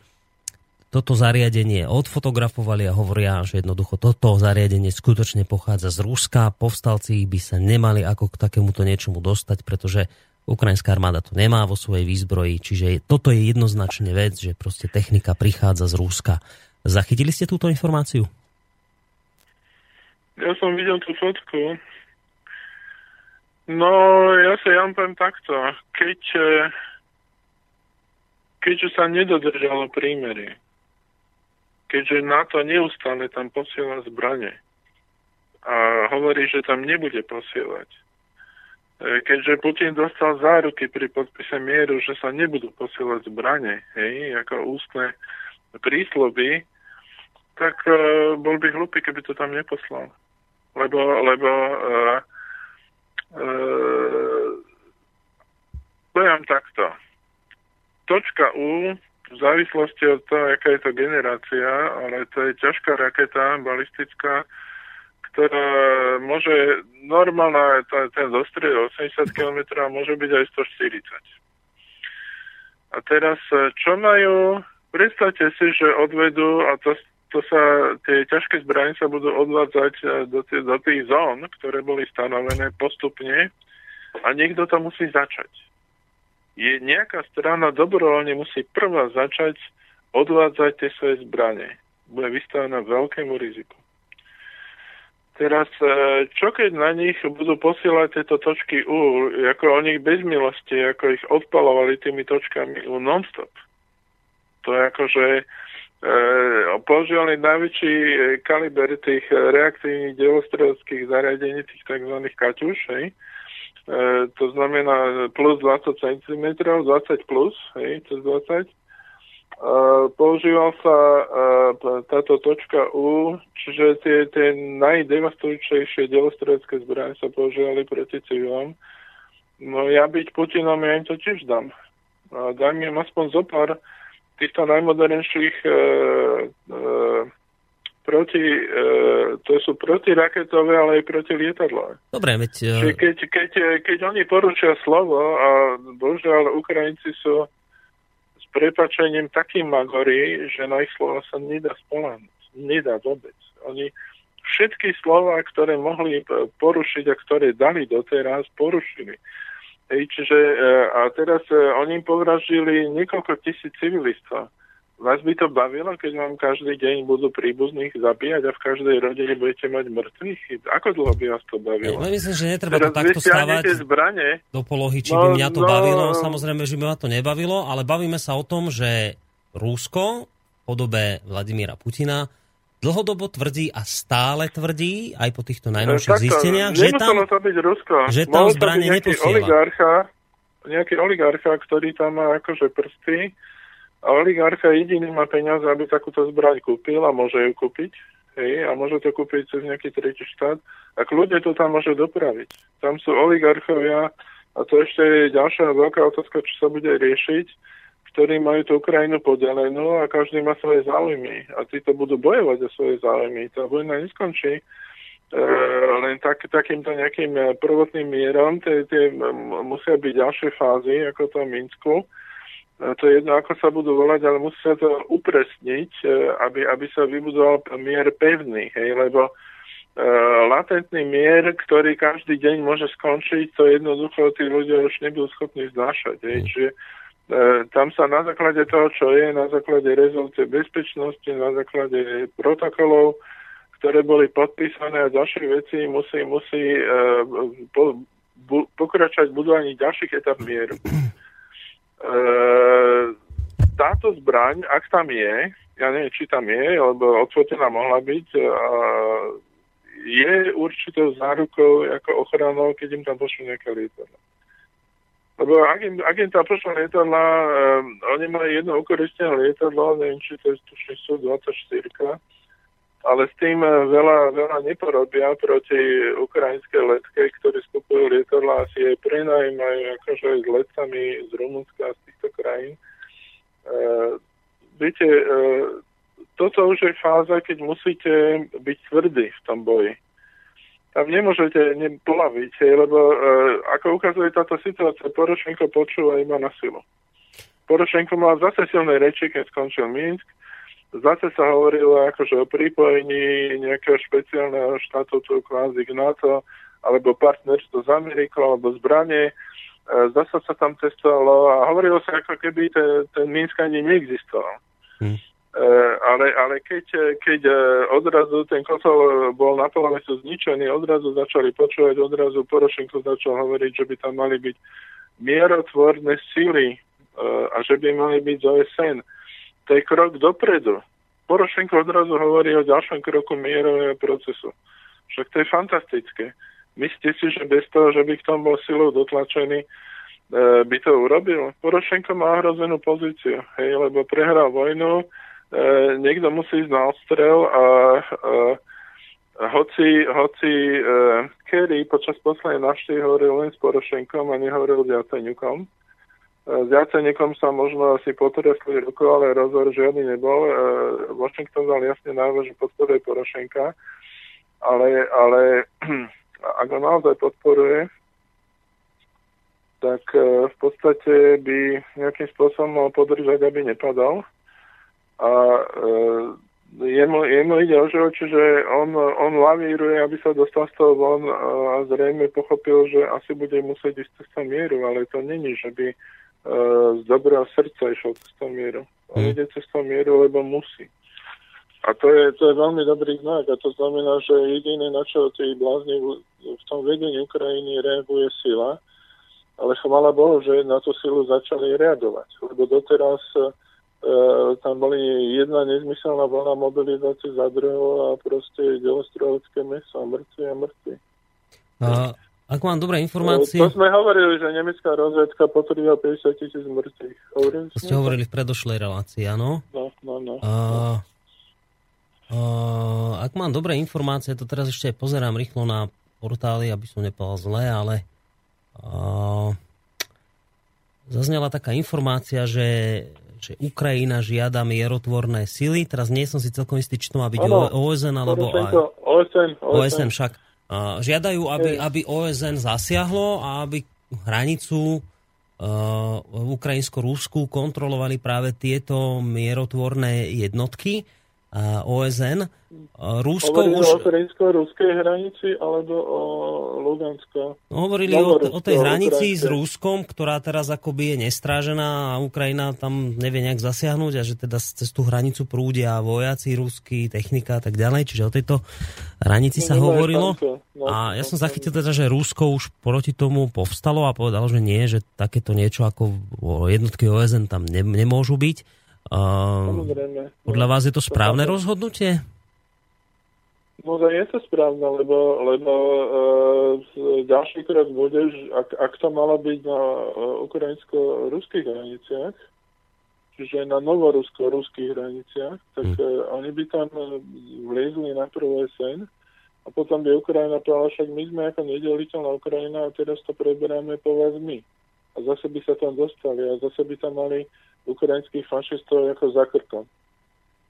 Takto, keby, keby neboli e, vo vláde ukrajinské fašisti, tak by to možno malo nejaké opodstatnenie, ale tam sú fašisti, ktorí nerozmýšľajú, ktorí sú schopní kedykoľvek obetovať ďalších 50 tisíc ľudí a vôbec ani, ani na okamih nebudú váhať, že či je to správne alebo nie.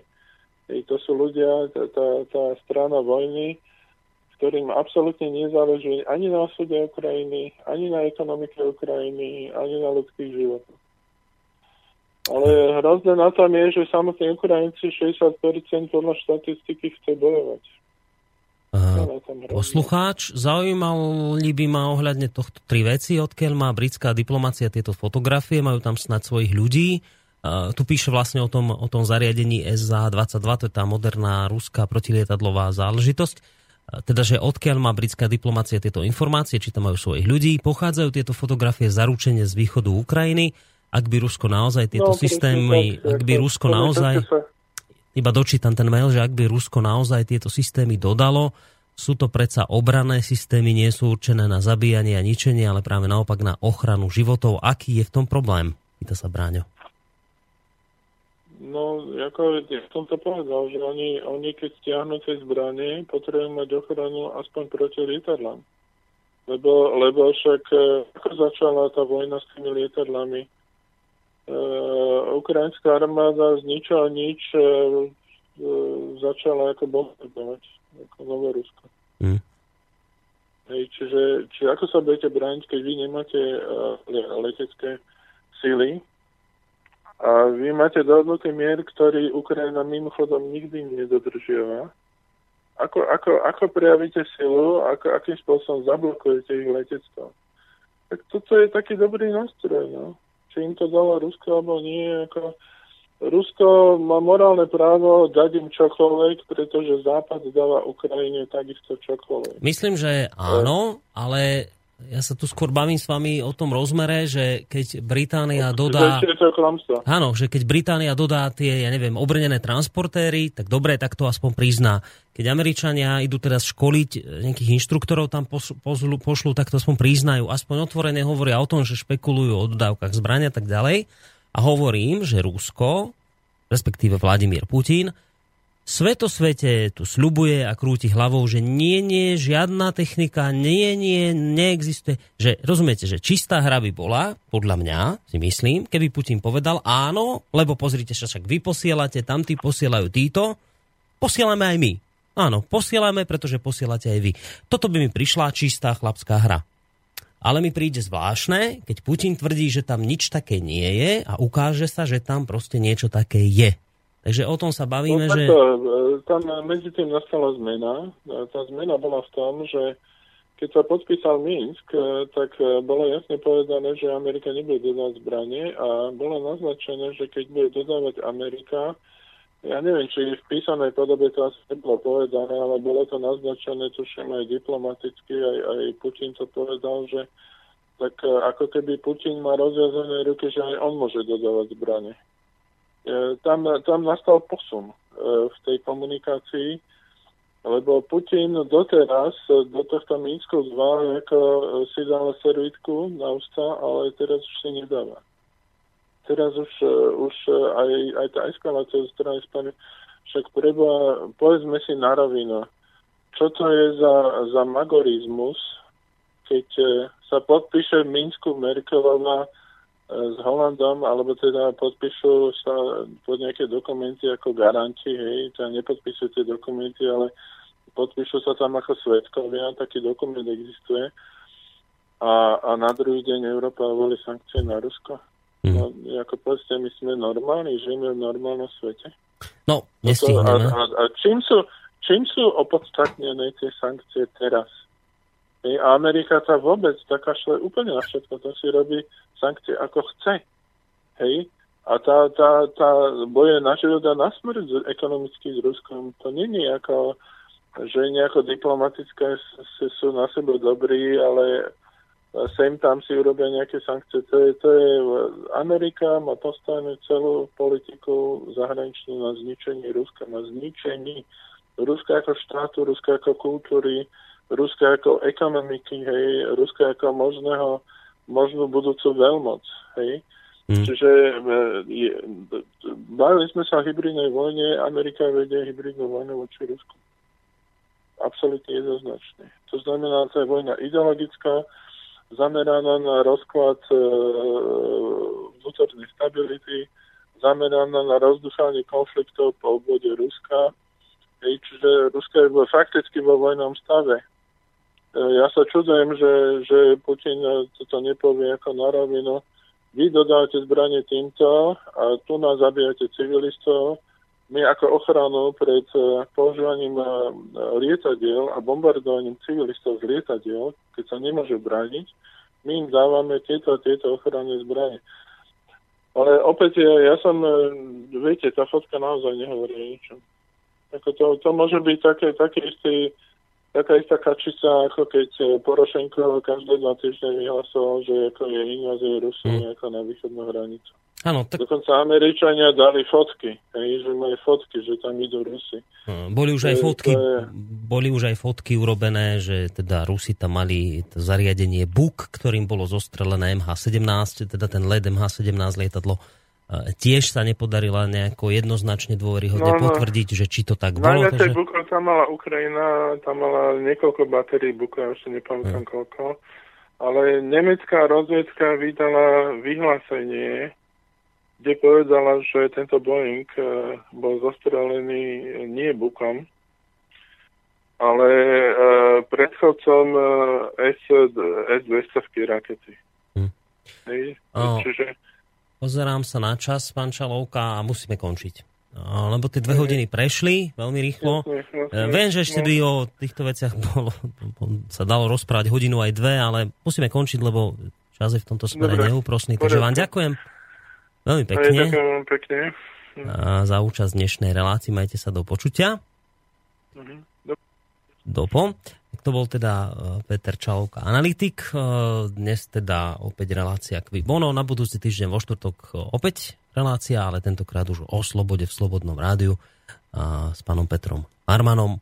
Na záver sa rozlúčime opäť pesničkou, ktorú pre nás vybral tentokrát opäť Peter Čalovka. Majte sa pekne do počutia lúči sa s vami aj Boris Koroni.